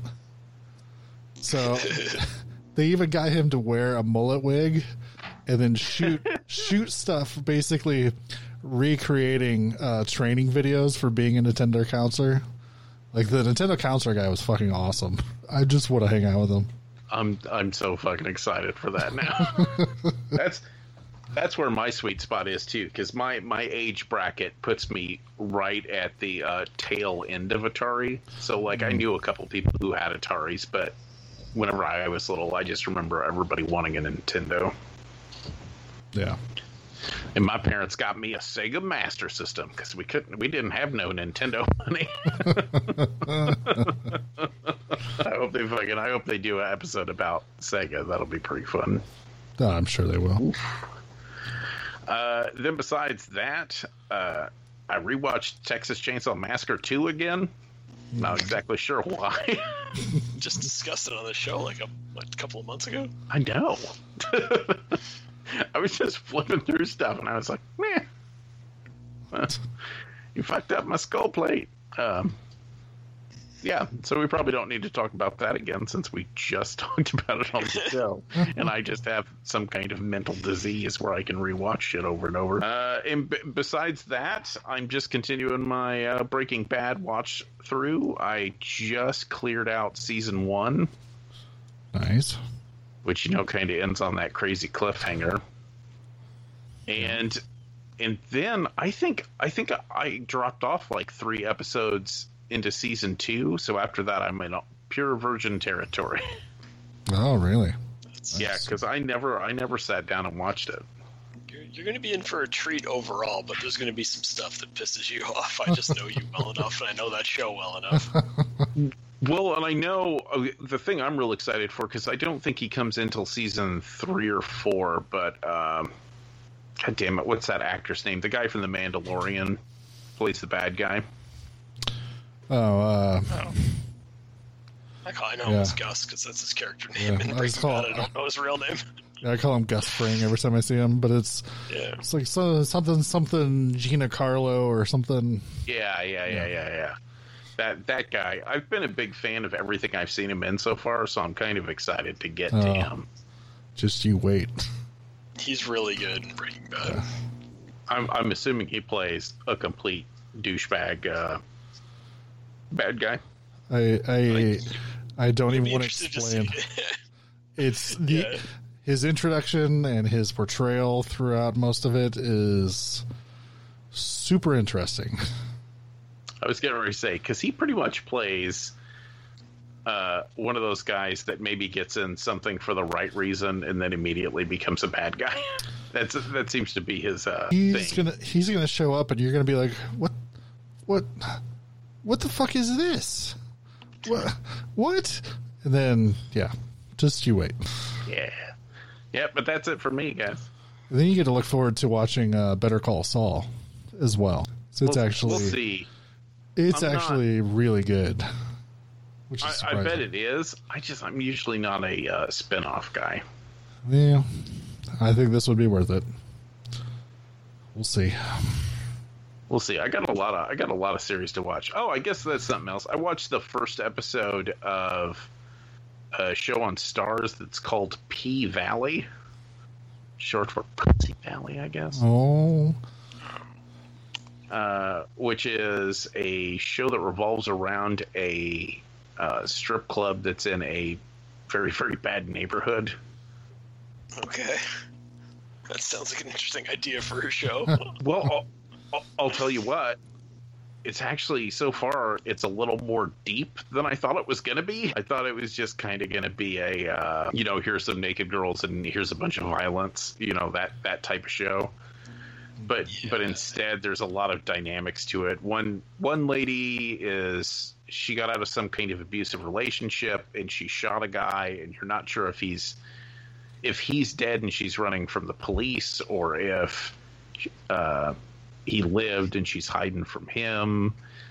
And she's clearly got a daughter that she left behind and now she's stripping to make money. And then the older stripper who's kind of on her way out has made a ton of money and but she's been given this money to her mom to hide and she's been laundering it through like the church's accounts. But I don't know. The first the first episode gives you the impression that maybe her mom has just taken all of her money, and so she's going to find out she's been working for years and years and years and has nothing. But that that kind of stuff. One of the girls is being abused, and the bouncer at the place is basically offered to murder her boyfriend, which she said no to, but. I think he might murder her anyway. And the owner of the strip club is a chan- transgender person who seems to both be kind of a dick and a weird angel in the same kind. You know what I mean? Like takes these girls' money, but also takes care of the girls. Kind of that pimp with heart of gold kind of thing, if that makes sense. Pimp with a heart of gold. That's the kind of catchphrase you can only expect to hear on our podcast. They don't say that on their podcasts. Well, That's the only way I can describe him. I don't know. But you made it sound like it's a trope that everybody knows. You know, the, the typical pimp with a heart of gold that we all know and love from so many projects. Don't judge me. Okay, but that's it. That's that's all. I Are you sure? Yep. All right, what did you watch, Doug? No, I watched a few things. Um, let's see, because I was easing my way back into movies because last time we did this, I had sworn off all forms of entertainment after no one made us watch musicals. um, so I had to go back and find some stuff that I know I enjoyed. Um, and the first thing I did was uh, American Mary, which was the Soska Sisters movie from back in the day. Do you guys remember that one? Ah man, do you remember when they were awesome? Yeah. I don't want to talk about it if they suck now. I've chosen to just ignore all of that and just only go back and rewatch the movie that I like. And it holds up really well. It's just dark and twisted and weird and gory and all the fun ways. And Katharine Isabelle's in it and she's amazing. So, have you guys seen it? Actually, the first time I was ever on a podcast, I was on Trick or Treat Radio, Brian and them, and we covered that movie. Oh, really? Yep. So, it's Sorry, which movie? I had to step away for a second. American uh, Mary. Oh yeah, you were on Drunken Zombie. Oh yeah, Noah. Drunk, Drunk Zombie. Sorry, How dare you? my my brain doesn't work. You know this. Yeah, we knew Noah's friend Evan, and we're like, "Hey, you want to sit in?" And they're like, "Sure." I've been friends with Noah ever since. No, that's unfortunate. I am a delight, you son of a bitch. So, anyways, yeah, I don't know. American Mary, it's awesome.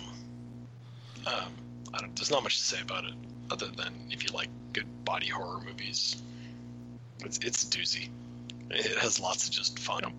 Katharine Isabelle looking all hot and cute and cutting people up, which is I was I was going to say it's got a lot of interesting genre stuff going on where it's like it's kind of a rape revenge film and then it's yeah, kind of in the vein of a lot of like Japanese body horror stuff, you know, like the audition and um, yeah. It's, Yeah. it's really it's it, it because the plot is so kind of weird and twisted, and the like. I mean, the climax of the film is just something they tagged on so they could have the movie come to an end. It's really all about wandering through this world of seeing all this like weird body modification done and watching this character go down this like weirdly dark path that she goes down relatively quickly but it's just like you know all these strange characters popping up, and it's it's fun as hell to watch, but it's not like a typical like story type movie. And that's why it's able to mash all these weird genres together and do all this weird shit that you're like, damn, that one person doesn't quite look like a person, but I guess some of the people in this movie just don't. That's okay. Yeah. I told, um, because arguably it's the last good movie the Soska sisters made, and definitely the last one before they turn out to be horrible people. Um, but I told them, I'm like, I want a T-shirt that just says "titties and shrimp?" question mark. and I never got my T-shirt. Yeah. So, anyways, um, after that, what did I watch? Oh, I decided to revisit the entire Final Destination series Yeah, I saw that. I was like, damn, I really going for a franchise. get killed. well, I watched the first one. And like, I have for some reason I have access to Starz through Amazon Prime right now, and I I don't know how long I have it, so I don't know when it's going to go away. I don't know how I got it. Um, so I'm like, whatever. I'm gonna see what's in here that I want might want to watch. And I saw Final Destination there. I'm like, I haven't seen that in a long time. And I'm like, oh yeah. Uh, it's basically just a slasher movie, except the killer is death itself instead of, you Mhm. know, an actual killer walking around. And my memory of the of it was of the whole series was that it's just a bunch of kills. But the first one is actually like kind of a legit horror movie where there's like a story and characters and Tony Todd plays the creepy guy that shows up to give the exposition about what's going on. I thought it, I thought it was much better than I expected it to be. Like I expected it to have like the fun kills, and it does have that, but it was actually a much better horror movie than what I anticipated. Mm-hmm. And it actually like the weird atmosphere really works well, and the kind of the opening sequence, which is objectively cheesy. The idea that he has a dream about what's going to go wrong, and then he gets off the plane just as it in order to avoid it. But it's really well done, and like when they're in the airport and they're all still arguing about why they had to get off the plane, and the plane explodes in the background. I don't know if you guys remember the scene, but it's like Mhm. the windows behind them all blow up, and the glass comes shattering down on all the actors and everything. It's like it's really well done, in my opinion. So I, if you haven't seen it in a long time, I would definitely, uh, I would definitely recommend it. Like it's, it holds up really well, except for the, you know, early 2000s fashion that I still can't justify. I don't know why everybody owned like tons of those. This, everybody would have the same jacket in like five colors in all the early 2000s movies, and it drives me nuts. I don't know what the jacket is called. I know exactly what it looks like, and everybody, every character will have one, and then later they'll be wearing a one that's the same but a different color. And I'm like, why would you fucking have two of the same jacket? Most people don't own multiple. Like people own multiple jackets, but not multiple of the same jacket in different colors. That really bugs me. And why were pants so fucking baggy back then? Pull your pants up. It's not even that. It's just like the legs were like really wide. Oh, that's coming back in. It's got to be wider. You need them JNCOs, son. Uh, Twelve pairs of pants and one leg of the pants. Yeah. Amanda was telling me that uh, for women, the super high waisted, uh, straight leg, like wide leg jeans are coming back in style. really. Showed me a picture. I'm like, those are basically JNCOs. And she's like, kinda, yeah. I don't know what a JNCO is, but I don't like any of this talk. It's the skater skater jeans that all the Okay. kids used to wear with the huge like legs in them. Yeah, I don't know, man. I uh, if they bring those back, they better keep this social distancing stuff going longer. Stay home. I'm no fashion icon. I'll, I'll acknowledge that, but just stuff like that, I just can't get my head around. It's like, what do you do? Did you just have way too much fucking material while you were making those pants? Yeah, I never had JNCOs, but I had some some kind of uh, baggy wide leg jeans. Not JNCO size, Yeah, but man, those fucking legs would get like dirty as shit and like ripped up. Kind of glad that shit's over too. Yeah, I just. Uh, anyways, that's not really the point of the movie. Anyway, and overall, I, I all- am still coming. For all- stop sending me pictures of jeans. They all don't get, get killed because they're wearing JNCO jeans. Like everybody's like, "Come on, dude, stop it! I'm gonna kill you for wearing JNCOs." I'm gonna keep. I'm gonna keep doing this, and they're just gonna keep getting bigger and bigger and bigger. Anyways, then then I watched Final Destination 2, which Yeah. I was The reason why you don't ride behind uh, wood trucks anymore. yeah. The thing about that movie is it's not just that. It's everybody remembers that scene. There are so many good deaths in Final Destination 2. It is by far like it's the classic slasher sequel. It's like, you know what we need?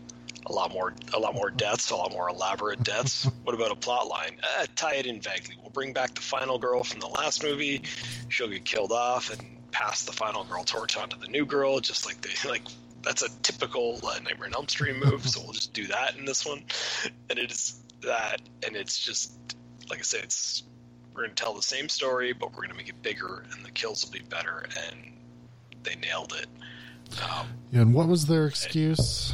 That that since they escaped death on the plane or something, it affected yeah, other basically, like all of these people in Final Destination 2 are alive because the other people didn't die in one weird way or another. Like they got stuck in traffic because of the airplane crash or whatever, and therefore Yeah. they didn't die.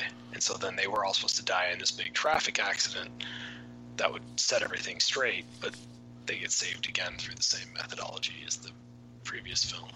Yeah, that's what I uh, remember. That's the big thing I remember is they tr- really tried really hard to like factor it into the first movie it- somehow.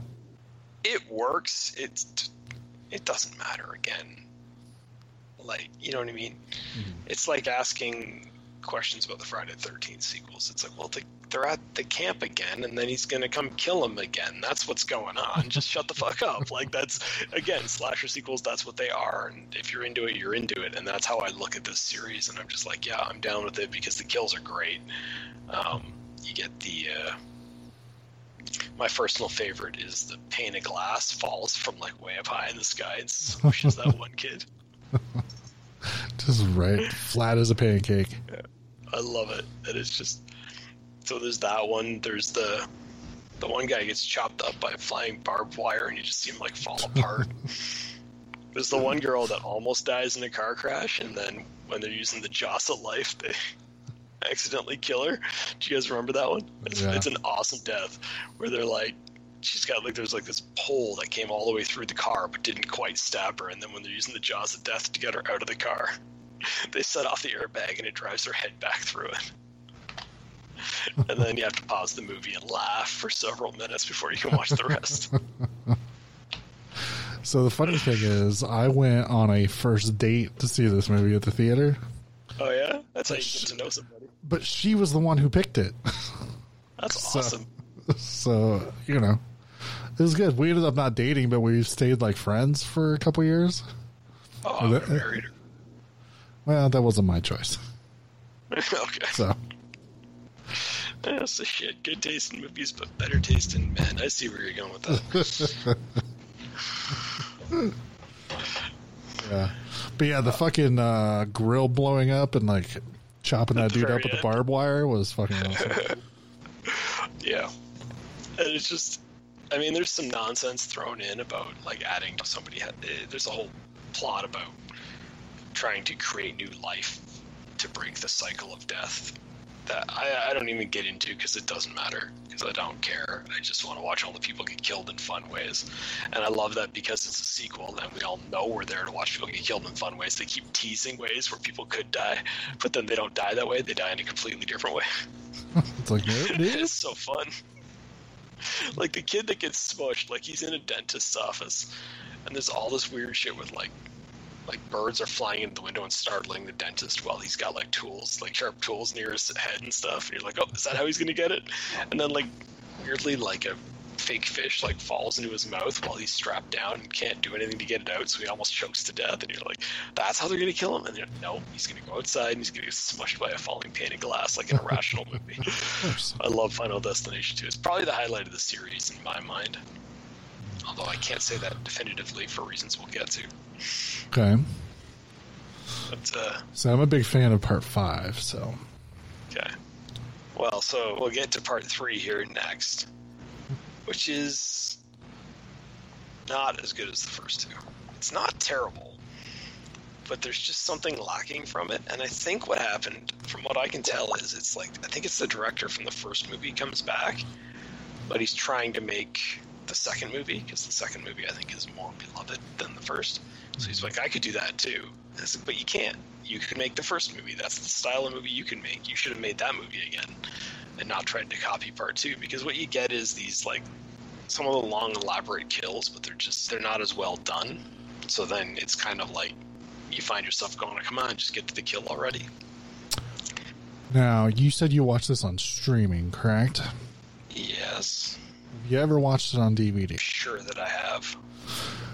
The DVD that I have, which I bought when it came out, has sort of like a choose your own adventure setting on it. Oh, So when someone's about to die, you get a chance to flip a coin. And depending, you know, 50 50, they may live through the scene that they originally died died through in the theater. oh. That means they will die a different way later on. See, that sounds really fun to me. Yeah. That that would be enough. That would be enough to save this movie because the movie's not, like I say, it's not terrible. It's just Yeah. lacking a little bit of the fun and the, the joy of the previous films. And it, it starts really with the big, the opening scene, which is a, it's a roller coaster that crashes. And first of all, you're going like we did giant pile up on the highway, we did plane blowing up. Now we're doing roller coaster. Like that just doesn't feel big enough. Do you know what I mean? Mm-hmm. Yeah. And then secondly, the problem is it's right in that era where they thought they could make things look good with CGI, where they really couldn't. And uh, it's yeah, it just does it doesn't quite work, and therefore it doesn't get you into the movie on that level. It's too bad too because it's got like a, a good cast of like like Mary Elizabeth Winstead is like in it, and uh, the one guy from Ginger Snaps is in it, and you're just like okay, like there's you've got potential here but they're just I think it's it's a case of somebody who's not necessarily capable of making that like fun horror movie trying to do that.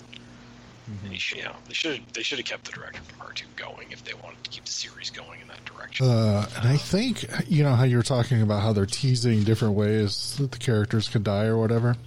yeah, I'm almost wondering, like, because I haven't watched it since the DVD f- was first released. I think all of those might be a part of it. Like, when the dentist thing pops up, yeah, you got to flip the coin, and if they end up dying, they see them die that way or whatever. But see that that sounds super fun to me. Now Yeah. I want that DVD. And I would rewatch part three if I could do that with. But I also wonder if those deaths are going to look terrible because the reason they could have multiple deaths for the same character is that they just CGI would be my concern. Yeah, I don't know. So I don't know. Anyways, like I say, I'd still watch three if you're a fan of the series. I, it's not just because it's the worst of the first three doesn't make it bad. I guess is the way I would describe it. But I certainly, when you watch them in order, you can definitely feel the quality shift from two down to three. Oh yeah, here we go. Final Destination 3 two-disc Thrill Ride edition. You can buy a used copy on Amazon for $6.38. With free shipping on orders over thirty-five dollars or no? Yeah, Prime. Yeah. I'll I will look into that because if I can get that, we might be having another discussion with this movie. soon. It sounds really fun to me. Uh, And that's where Nice. my whole plan for Final Destinations fell apart, by the way, because you know what the big difference between three and four is? what? You got to pay to see four and five. You know, you can't just watch them on free streaming services. Oh. So, so that's it. Until they fix that problem, I'm done with the Final Destination run. Because it's like it's literally like I want. It's so weird because like it's like one and two are available through uh, Starz on via Prime, and then three was like on Hoopla, and then four is like nowhere. I couldn't even find a copy, and then five was like, yeah, you gotta pay for it. And I'm like, well, that's dumb. I wanted to watch them all. Have You ever seen part five before? I believe I saw it in theaters, and that's it. I remember like, I remember the big twist at the end and stuff. Okay. I was going to say the I big can't- twist. Big twist kind of caught me off guard, and I uh, I think I enjoyed it more when I found that out. Yeah. So I'm gonna have to. I'll get to them eventually. I'll find copies around. Maybe they'll be on sale for six dollars on Amazon. I feel better about paying for money for a movie if I want a physical copy.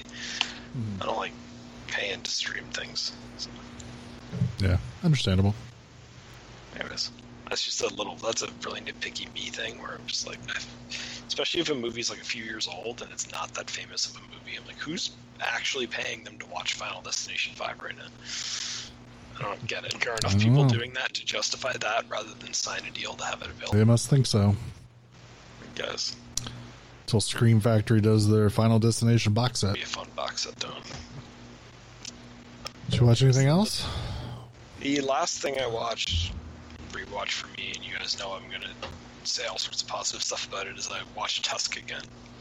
Oh yeah, It's just the Kevin Smith guy gets turned into a walrus movie that is made for a very particular audience, and as I've said before, I'm in that audience. So I get I I get why people don't want to see um, a guy get turned into a walrus. I get why people don't want to see fucking uh, which that seems like a dumb sentence you just said.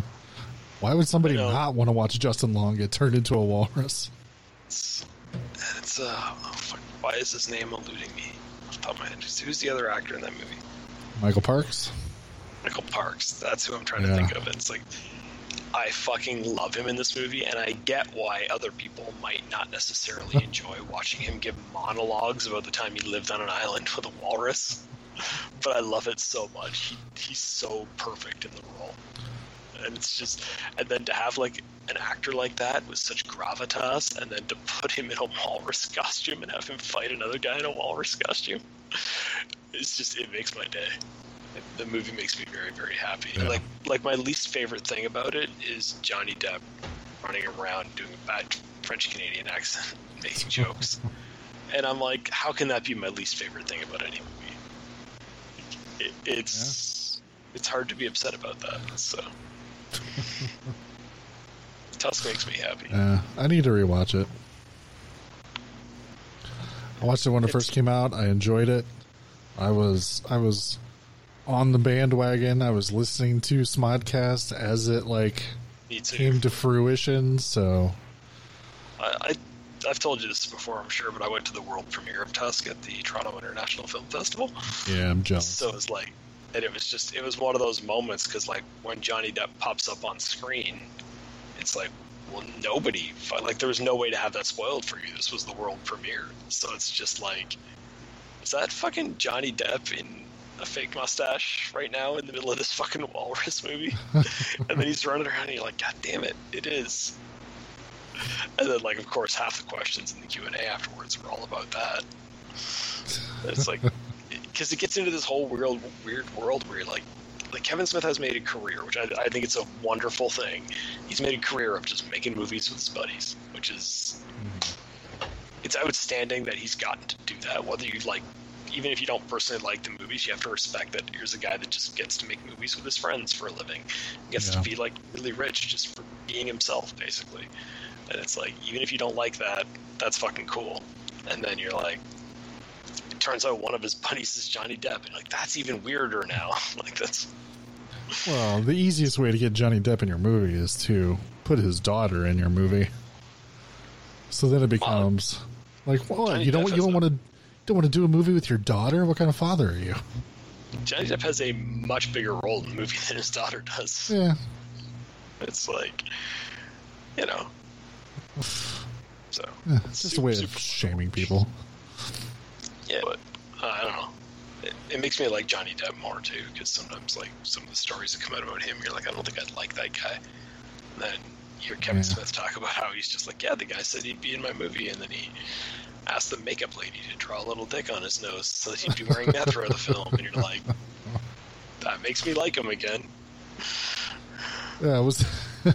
did he? Because I've heard Kevin Smith talk about it, where he's uh, something about like he's trying to have like a conversation with Johnny Depp about something about the movie, and I mean it's like a serious enough conversation. It's like a work related one, and that he realizes Johnny Depp's not paying attention because he's looking at himself in the mirror, and he just turns to him and says, "Does my nose look like a dick?" Uh. I, I guess. Can I have it with just where my, my character's nose looks like a dick the whole movie? Sure. Yep. I love that story. It's just. But I just love the idea that there's like these. There's a subset of people in Hollywood who are still like, wait a minute. We make pretend for a living. And why aren't we enjoying ourselves a lot more doing this? Like, why does Hollywood take itself so seriously when it's just a bunch of people telling made up stories to each other? Yeah. It's like. And, and, and I don't know. I, I find that very enjoyable. I find it enjoyable. I do get sad though because I was like super excited that he stopped giving a fuck and is like, I'm gonna make a movie about a guy that gets turned into a walrus. Mm-hmm. And I actually have a trilogy set up, the Great White North trilogy, as he calls it. Yeah. And he's just making these weird ass horror movies and stuff. But I feel like sometimes he gets scared, and that's when he has to run back into like another Jay and Bob movie. That Yeah. kind of bums me out. But I don't care because I liked the new and Bob movie too. So Yeah, I mean, I enjoyed it, but I'm just kind of like, yeah, but I really want to see Moose Jaws. When's Moose Jaws coming out? yeah, well, and that part of the problem with Kevin Smith is he announces every idea he has, right? Yeah, So he's like, we got we got a Clerks three, we got a Mallrats two. Now Mallrats two is going to be a TV series. Hang on, and then you know all this stuff, and then you're like, at the end, you're like, well, why do you wait until you have to have that a little bit better planned before you do it, right? Yeah, because you know like Clerks three, like the original Clerks three, obviously didn't um, didn't get made because they just couldn't get Jeff Anderson on board. And it's like, well, okay, well, why don't you talk to him before you announce it publicly? But that's just not how he does things, right? And like I remember Yeah. when Mallrats two was supposed to be a big thing, and they were actually getting like all the the actors and stuff on board, but they couldn't get anybody to finance it. I was Yeah. like, well, which I that part of that blows my mind too. Like with all the shit that goes on in Hollywood, I do not understand why there wouldn't just be studios lined up to give a guy like Kevin Smith a budget because it's not like he asks for hundred million dollars for his movies. Mm-hmm. You know, I still remember when Red State was getting made, and he was like trying to get it funded for like five million dollars or something. And I'm like, if I had five million dollars, I would totally fund that movie in a heartbeat because it's gonna make five million dollars back. You're not gonna lose Yeah. money on a Kevin Smith movie because he'll promote the shit out of it, and he comes with a built-in audience. yeah, Yeah, you're not gonna make, you're not gonna get a hundred million dollar box office, but you're also not gonna lose money, which is.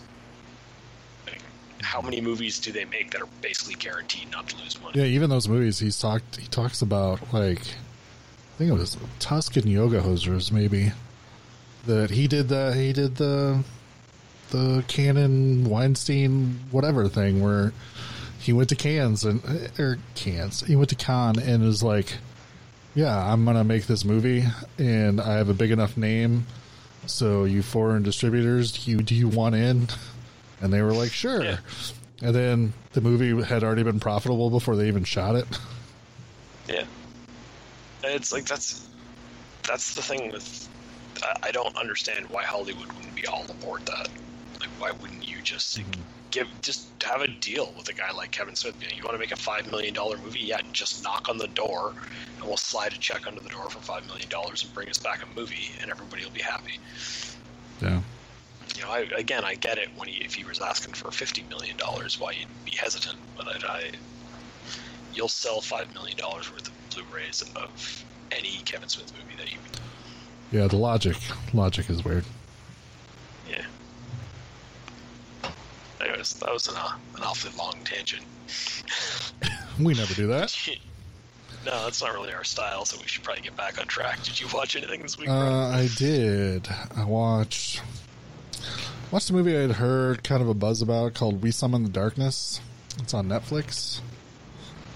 Okay. Um, so some girls go to like a, a heavy metal rock show in the '80s. Uh, this movie was made last year, um, so it's a throwback movie. So they go to some heavy metal show, um, see some pretend band, and then become friends with these three guys in the parking lot. And they end up uh, going to party with them. Um, and then it gets flipped. Turns out the three girls are sacrificing dudes to Satan and hijinks ensue. Um, it's all right. It has a weird tone to it. it. Seems like it starts off being kind of serious, but then wants to be like a black comedy. But I don't feel like it commits enough to that. So it's kind of all over the place. The weird thing is, um, the whole sacrificing people to Satan stuff, there's another twist within that. Then it turns out one of the girls, her dad is a preacher that we see throughout the movie on the TV and here on the radio, preaching about how uh, heavy metal is the devil and all this crazy stuff. And her dad is played by Johnny Knoxville. And I mean, he's not terrible, and he's he actually does a decent job, but I don't like it because that makes me feel fucked up that this girl's like 20 and Johnny Knoxville is her dad. Yeah, I don't like that. I'm not watching that movie. And I mean, the math makes sense, but I don't like the math. So, The math, the math makes sense, but the math makes me sad. so yeah. So, uh, and she's played by, uh, uh, what the fuck is that chick's name? She was famous for being in True Blood and getting naked on top of Woody Harrelson at one point. She was also in the Baywatch movie. So she's uh she's the main girl, I guess. Um yeah, I don't know. It was alright. It just doesn't I don't know. There was something missing. It doesn't commit one way or the other to whatever tone they want to get into. But uh I thought about renting it a couple months ago. I'm kind of glad I didn't since I at least got to watch it for free on Netflix. So um, after that, I picked another movie off Netflix called One Bedroom, and it's one BR. oh yeah. Uh, I saw a lot of people posting about it, and I'm like, yeah, let's check it out. Um, so this girl is in LA. She moves into a new apartment. We very much get the uh, the inference that she left her home in the Midwest after some conflict with her dad. Um, she's trying to, you know, start over, start a new life. She wants to be a costume designer. Um, but she moves to this apartment. Everybody's super nice. But then there's some weird shit that goes down that she can't explain. And then shit goes really crazy. And yeah. If I explain it too much, it pretty much spoils the entire. Um, it was decent. It's got a good atmosphere and a lot of oh my god, what the fuck is going on? Sort of stuff to it. Um, it's definitely super low budget, so don't set your expectations too high. But some really weird stuff that I don't know you might enjoy. Like it's hard to to basically explain the nitpicks that I have with it, but you could do worse. Okay, I've not provided as much to go on there. You understand that, right? Yeah, I know. Um, yeah. I don't know. I would have to spoil it, so watch the trailer. If it looks decent to you, then I would say check it out. Because I've been debating whether to watch it or not, but I haven't actually gone as far as the trailer. I've just literally been looking at the picture on Netflix. Yeah, you might enjoy it. Um, I would say, I would say for you, watch it. At the very least, you'll hate it, and we can we can talk about it on the next See, that's episode. the problem. Is this might all be a trick designed to make me dislike my life even more. No, I wouldn't. I wouldn't do that. But I just think there's some. There's an interesting movie here, but it is missing a few, few things to make it a great movie. But, uh, but one thing I did enjoy is I watched the DC animated movie, Batman Gotham by Gotham by Gaslight. Okay. and it's an animated version of the classic uh, Batman versus Jack the Ripper Elseworld, Elseworld story they did in DC. Um, I read the comic, but it was like forever ago, so I don't remember much of the the differences. The big difference is um, Catwoman's in this, and apparently she was not in the original one. Um, they use her as like a. Uh, I don't want to say damsel in distress because I mean Jack the Ripper goes after her, and then she kind of turns around and starts, you know, pulls out the whip and starts fighting him off pretty well. And then Batman shows up. But I thought it was it was interesting. It was a lot of fun. Um, pretty good take. The uh, the reveal of who Jack the Ripper is is different too. Um, it doesn't bother me nearly as much as like when they did the Hush movie. They changed the the identity of Hush, and that really bothered me. But in this, it didn't bother me nearly as much. Um, yeah, I really enjoyed it. The final fight takes place at the Gotham World Fair that they're setting up for you know late 1800s, and uh, they end up fighting on a wooden.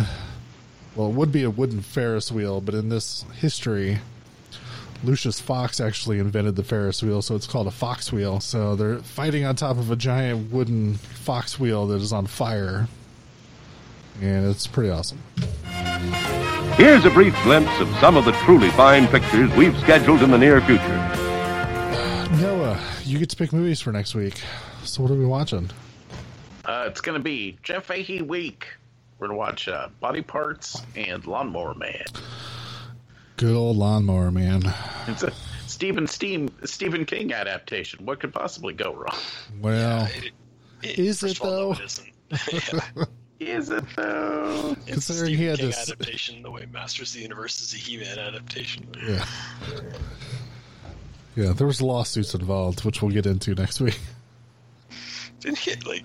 You know, you'll, I'm sure you'll do the research and explain it next week, but I'm pretty sure he sued to have his name taken off of it, which That is is correct. I don't even need to research. I know all that. I, I, I don't even fucking want to be associated with this. Yeah, but I'll, I'll tell you, I'll tell you about the story it's based on. If if nobody here has read it, Oh, it's I've read it. it, it'll be interesting. Uh, In retrospect, I'm not sure if that would make a good movie. No, but sure, why not? Um, so what other Jeff Fahey movies could we do? I mean, it's Jeff Fahey week, but I feel like somebody should watch a couple Jeff Fahey movies for their the other part of the show too. It's like a good question, actually. Because Body Parts was one I wanted on the list for a while, and it just got added to Lawnmower Man just because I got sick of trying to find something else to come up with it. Uh, I mean, there's always Psycho three. Yeah, I could rewatch Psycho 3. It's probably the worst of the Psycho movies. Three or four would be the worst. It's hard to say. Uh, four for me. Still not terrible. I haven't seen them in a while, but I don't think either one of them is terrible. Uh, he was he was the villain in Machete. Could add that to the list. There's 167 roles. We could probably do whatever we wanted if we think about it. He was on Lost. We can just talk about Lost. Yeah. How much of that made sense? Fuck Lost. Still salty over the ending. Still bitter. Still bitter. Is that a show you watch, Noah? You gonna rewatch Lost? That last season sucked. Is that what what is, puts you off was- of TV? I don't, I don't know. They- they- I think the whole thing is the first two seasons of Lost is amazing, and it just trails off from there. Yeah. Yeah, the It's- thing it's with that show that is that it was it had so much potential and they kept saying, Don't worry, all this stuff is gonna pay off. And then they didn't even try. Like they weren't even interested in pretending to try, to pay it off. And I'll go, then why the fuck did you make this whole show? The whole show is about setting things up to be paid off later. If you don't pay off any of them, fuck you. Oh, I was so mad. I've, I've, I've told you guys like the Lost story too, right? Like where I I got don't right know. into that show. I got don't right into that show, and so I watched it. I watched seasons one through is it six? All of them. while six was on TV, I was watching all of the to lead up to it. So I timed it all so that I caught up just in time.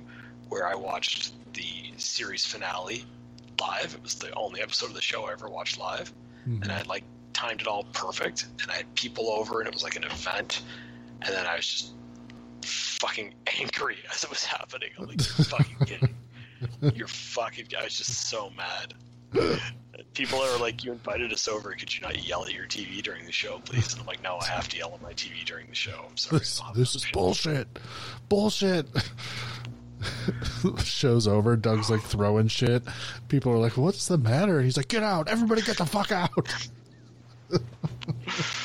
Oh, so frustrating. I can't believe how many shows there are that are like good and then just shit the bed because they Yeah.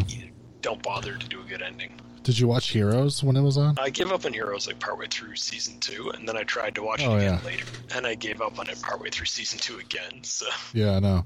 I assume that means I'm never going to watch it again. That first season was amazing. Like the whole save the cheerleader, save the world. I'm just like, man, think back to when that was like something.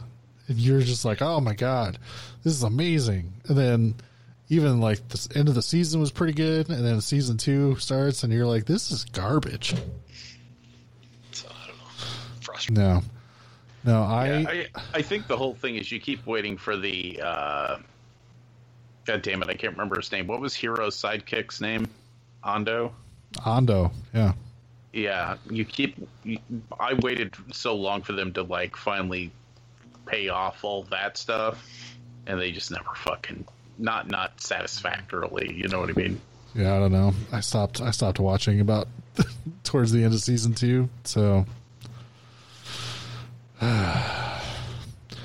No, Lost though. I missed the first season of Lost, and then my friends were like, "Oh my god, you got to watch Lost. You got to watch it. It's amazing."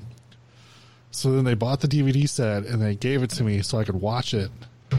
And so you know, I caught all up, and then I ended up missing the very first episode of season two, but then was on board. You know, from there forward, and yeah, there's some uh, some rough waters. I legitimately think that show, like, there's the moment where they're about to get rescued, and like the big twist is the guy has it written on his hand, and it says "Not Penny's boat," Yeah, and that's how you know they're not going to be rescued, and that's your big is end of season three. Still uh, still one of the saddest moments in television history. Yes. I, but I genuinely think that, that that was the scheduled end of the show, and everything after it was bullshit. And I, I it should have just been, it should have just fucking been Penny's boat, and we could have all moved on with our lives. Well, that was ABC's fault. They wanted the show to run for like 10 years. yeah, I know, but Yeah. I, I'm not interested in placing blame on the individuals. I'm saying overall it was bullshit. I don't disagree. I'm just saying. It's like I Yeah. remember, like in my head, I was already looking up, like going into the the end of Lost. I was already looking up, like the when will like the big box set come out of everything, so I can rewatch this whole thing once I know the ending and pick up on all the little clues and shit. Yeah. And then like watch that final episode and just went, no, I've never fucking, and I've never watched an episode of it over since, and I'm never going to.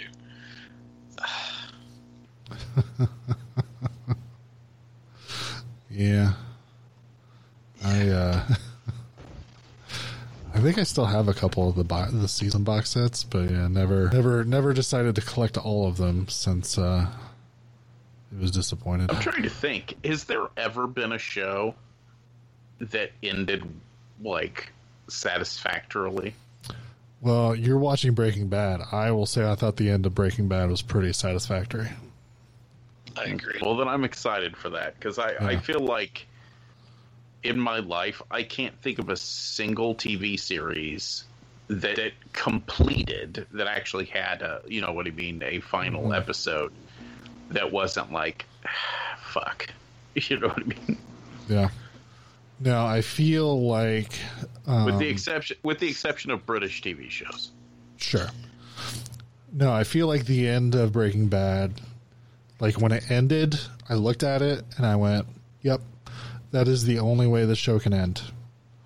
And so I was completely happy with it, and satisfied.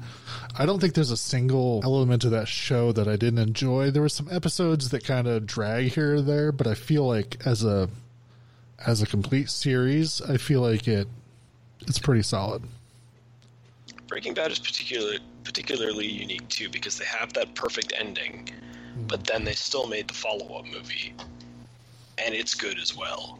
It doesn't feel tacked on or anything. Like they did a really good job of tying them together, and it's mm-hmm. kind of fascinating. I can't think of another good example of that. Yeah, I even forgot about I that. should- So, Yeah. I should rewatch Breaking Bad rather than watch this other stuff. I waste my time.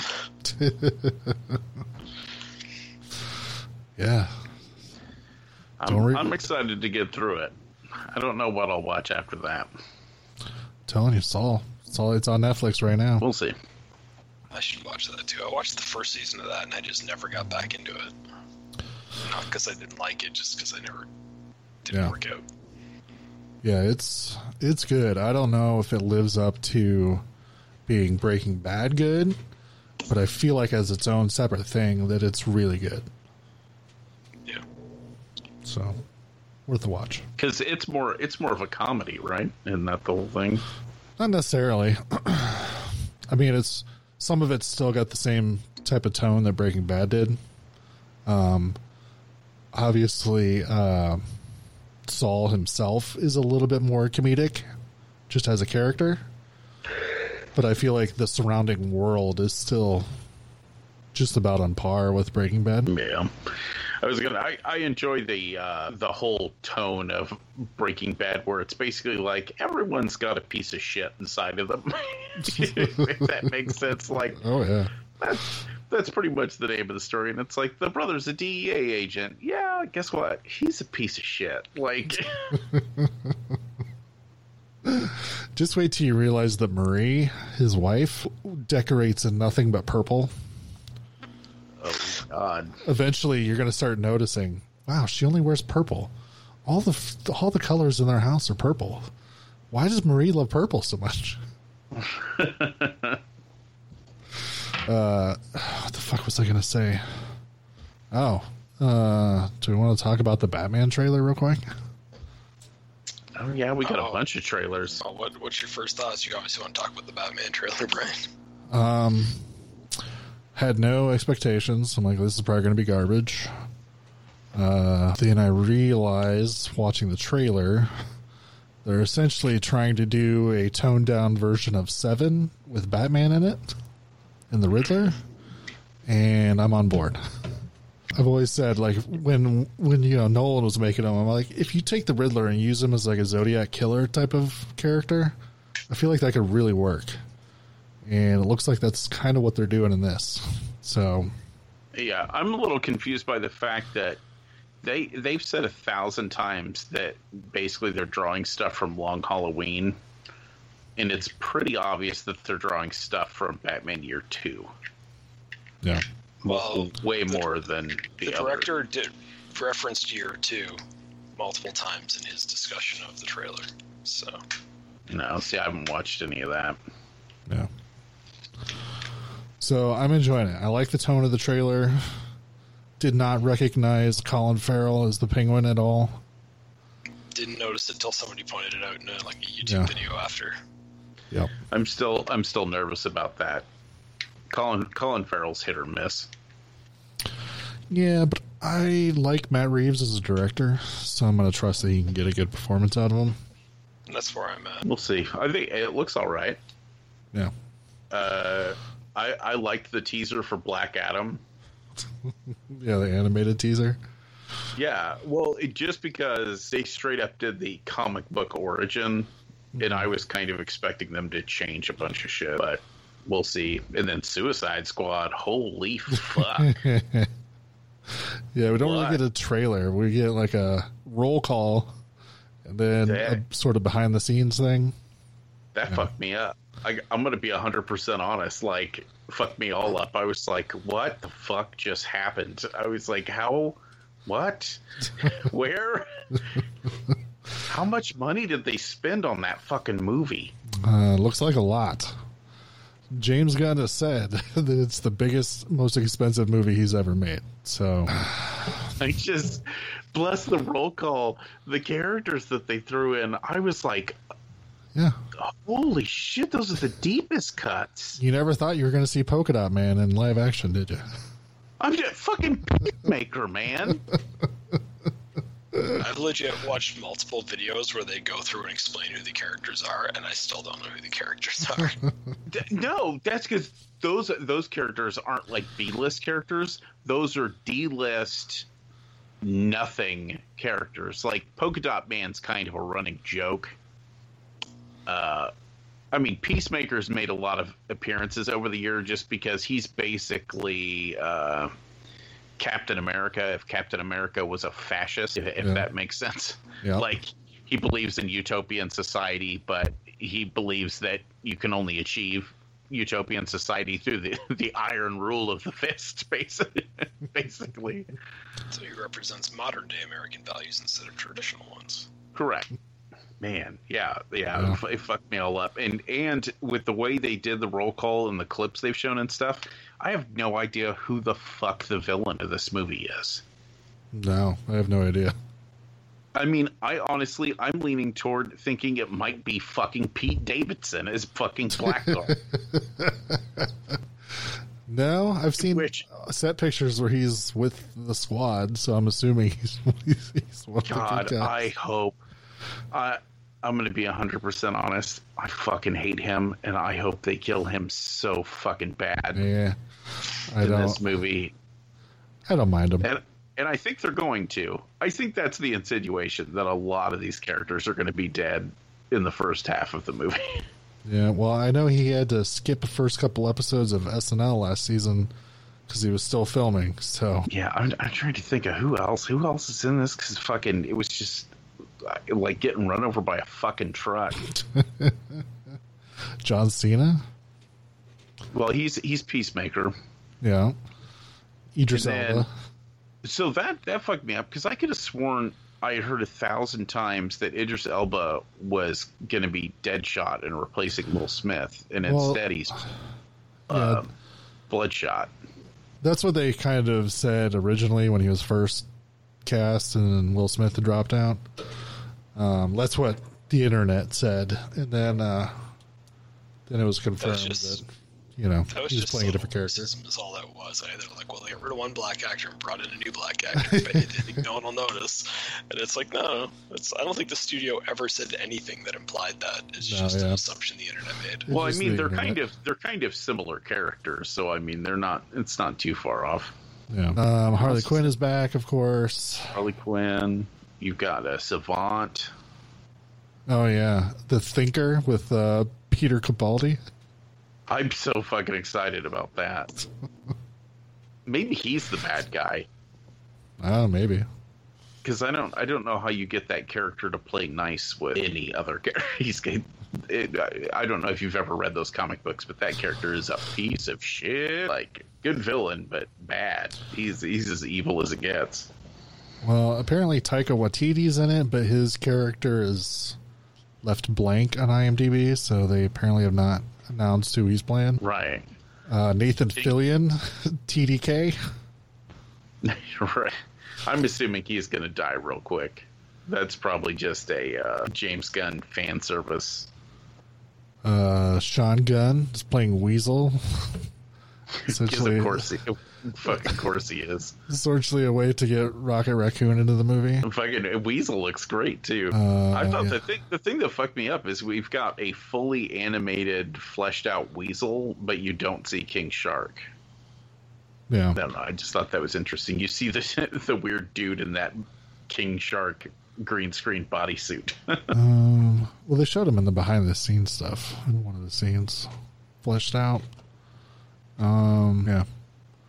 I don't know. Nobody else is jumping out at me. I'm looking at the list right now, but yeah, this thing is chock full of people. yeah, I was. Yeah, I was. I was fucking unprepared for the onslaught. Yeah, I mean, they could pull a Deadpool 2 and just kill them all off. Right. Well, and it's fucking James Gunn. Yeah. So I have it. It's weird to have a DC movie coming out that I 100% have confidence that it's going to be awesome. Yeah. I can't remember the last time I experienced. Maybe Shazam. Oh yeah, Shazam was good, but I had no expectations going into it that it was going to be good. And apparent, apparently they've announced they're making Shazam 2 somewhere, but Uh huh. Yeah, I got a question for you guys. Is Shazam a kid kid friendly movie? You guys have seen it and like Yeah. it. I have Yeah. not seen one it. one yet. hundred percent. Yeah. Some somebody bought my kid a Shazam toy, and he's like, "Who's this guy?" And I'm like, "He's Shazam." And he's like, "What does he do?" And I'm like, "I don't know. Want to watch the movie?" Probably, probably the most adult joke in it is that they teleport twice. And for some reason, both times they teleport, they land inside of a strip club. But you don't actually see them arrive in the strip club. You just see the outside of it, and then the one the one kid walks out. He's got glitter all over his face, which I thought was fucking hilarious. yeah, my But- kid wouldn't get that. No, he'd have no idea. He'd probably love it. I I loved it. I mean, do you know anything about Shazam? Very little. So he's actually like a 13 year old boy that when he says Shazam turns into Superman. So I'm sure for Yeah, kids the idea, yeah, f- for kids I'm sure the idea of hey look it's another kid and he turns into a superhero, and then even though he's adult still acts like a 13 year old. I'm sure he'd love it. Yeah. All right. Yeah, I really hope they develop that character because they have the opportunity to do to just do some great shit. Yeah, go for it. Yeah, well, because what's the name? I think they said the name. The it's like going to be Shazam Two: Wrath of the Gods or something like that. Shazam, Fury of the Gods. Fury of the Gods. Yeah. And then I think they pretty much confirmed. They said so after they make Fury of the Gods, then we'll get a crossover of Shazam and Black Adam. Yeah. Which I think has been their plan this whole time, which I'm completely on board for. In which that's great. Uh, why the fuck is it taking so long? like, like a ridiculous amount of time. Like between the first Shazam movie and the second Shazam movie, we're going on what five Uh, five years at this point. No. Shazam came out in 2019. Shazam 2 is coming out in 2022. So that's only three years. Shaz- Shazam did not come out in 2019. IMDb, it's listed as 2019. The fuck is that? It's because it, it's because 2020 has been 10 years long. You just you just think things were a long time Yeah. ago. Yeah, Shazam's only a year and a half old. It came out in April of 2019. I don't understand how that's possible. I, I'm serious. That's a, that. Is, you just fucked my whole world up. It's the second uh, time this. I was going to say, is this a good point to talk about how you didn't know Danny Elfman was in Oingo Boingo? Oh, What in the fuck? here's the thing. I don't know what Oingo Boingo is. I don't believe I've ever heard an Oingo Boingo song. You Yeah, have. I knew Danny Elfman was in it because it's just a, one of those common known facts. You heard the weird science theme? I guess. That's Oingo Boingo. Yeah, I was going to say, if you've seen Weird Science, you've heard the Weird Science theme. I mean, yeah.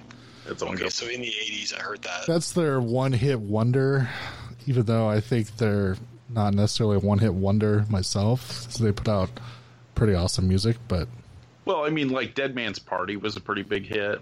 yeah. Uh, did you ever watch Teen Wolf 2? Naturally. The song the song during the montage of when he's a wolf and kind of being a dick. That's uh that's an Oingo Boingo song. They made a song called "Little Girls" that sounds suspiciously like a dude writing a song about wanting to fuck underage girls, and then a video that is creepy and heavily implies that it's a dude who wants to fuck underage girls. This is true. It's pretty bad. I had to look up the meaning of that because you know, um, he did say he was just trying to piss off as many people as he, as, as many people as he possibly could. it's funny. Sure, why not? Sing a song about pedophilia. Why not? I, And- I've and got a he- lot of questions. Like, he- what was with the wife beater? Why was he always wearing a wife beater in I everything? don't know. Even when they did live shows and stuff, he was wearing that weird wife beater. Um, I don't know. Then, uh, did you ever watch Back to School with Rodney Dangerfield? I guess. Uh, when he thro- I- when he throws a party and apparently hires a band to play at the party, that band is Oingo Boingo playing themselves. So just- Oingo, like I Oingo said, Boingo's I been in your life. You just didn't know it. but Noah, Noah's brain was blown. I'm telling you, I don't know. I don't know how I went my life without ever hearing that weird little tidbit. Maybe it's because I'm just not super steeped in like uh, that. Neither uh, synthwave nor movie uh, music stuff. Like, obviously, I know who Danny Elfman is, and I know a ton of the movies. You know, he's got that super recognizable sound whenever he composes for films but I don't know. I don't know how I just never crossed that because I I listen to Oingo Boingo every once in a while. I do have friends that were obsessed with Oingo Boingo, so that, that definitely helped me. But I don't feel like that was a big, big secret that he was. I feel like a lot of people know that. I guess. I don't. I don't feel like. I also don't feel like it was a secret, and I feel like it's something that I should have known. Like, how did I not know this? Between between them being the weird science uh, fucking intro song, which I've listened to probably a million times, and doing the Batman soundtrack. like how how did those two things never cross over in my head and me never go, oh holy shit, that's Danny Elfman.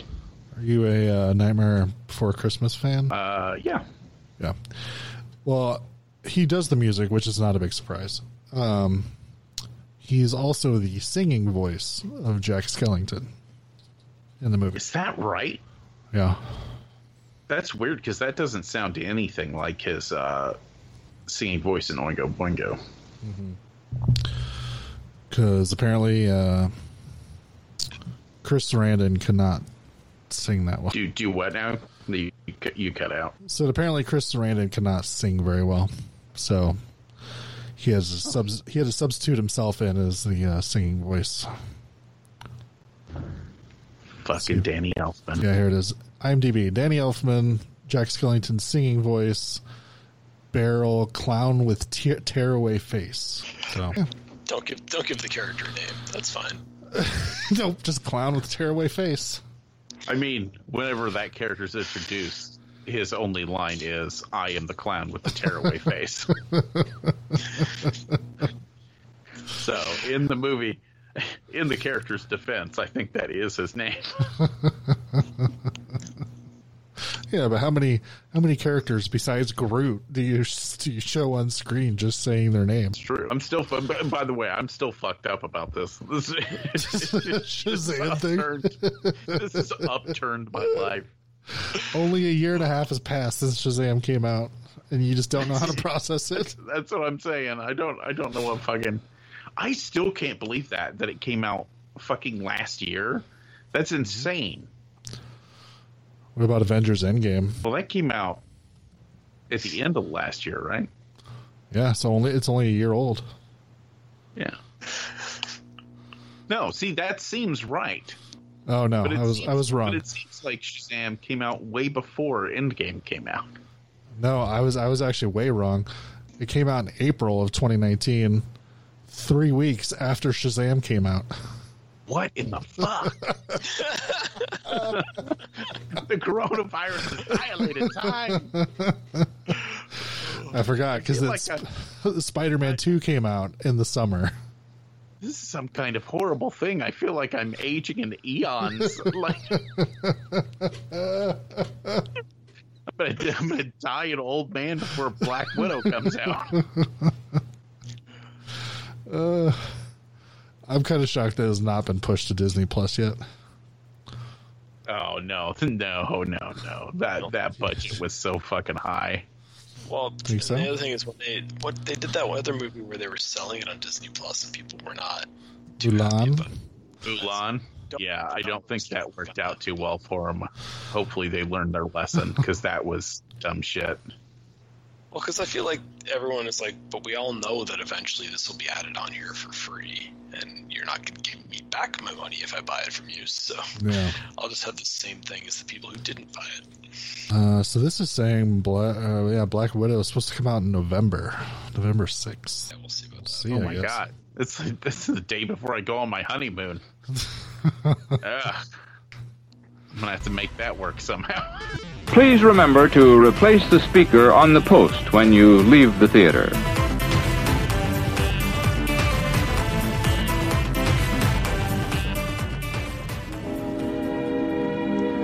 And now, folks, it's time to say goodnight. We sincerely appreciate your patronage and hope we've succeeded in bringing you an enjoyable evening of entertainment. Please drive home carefully and come back again soon. Good night.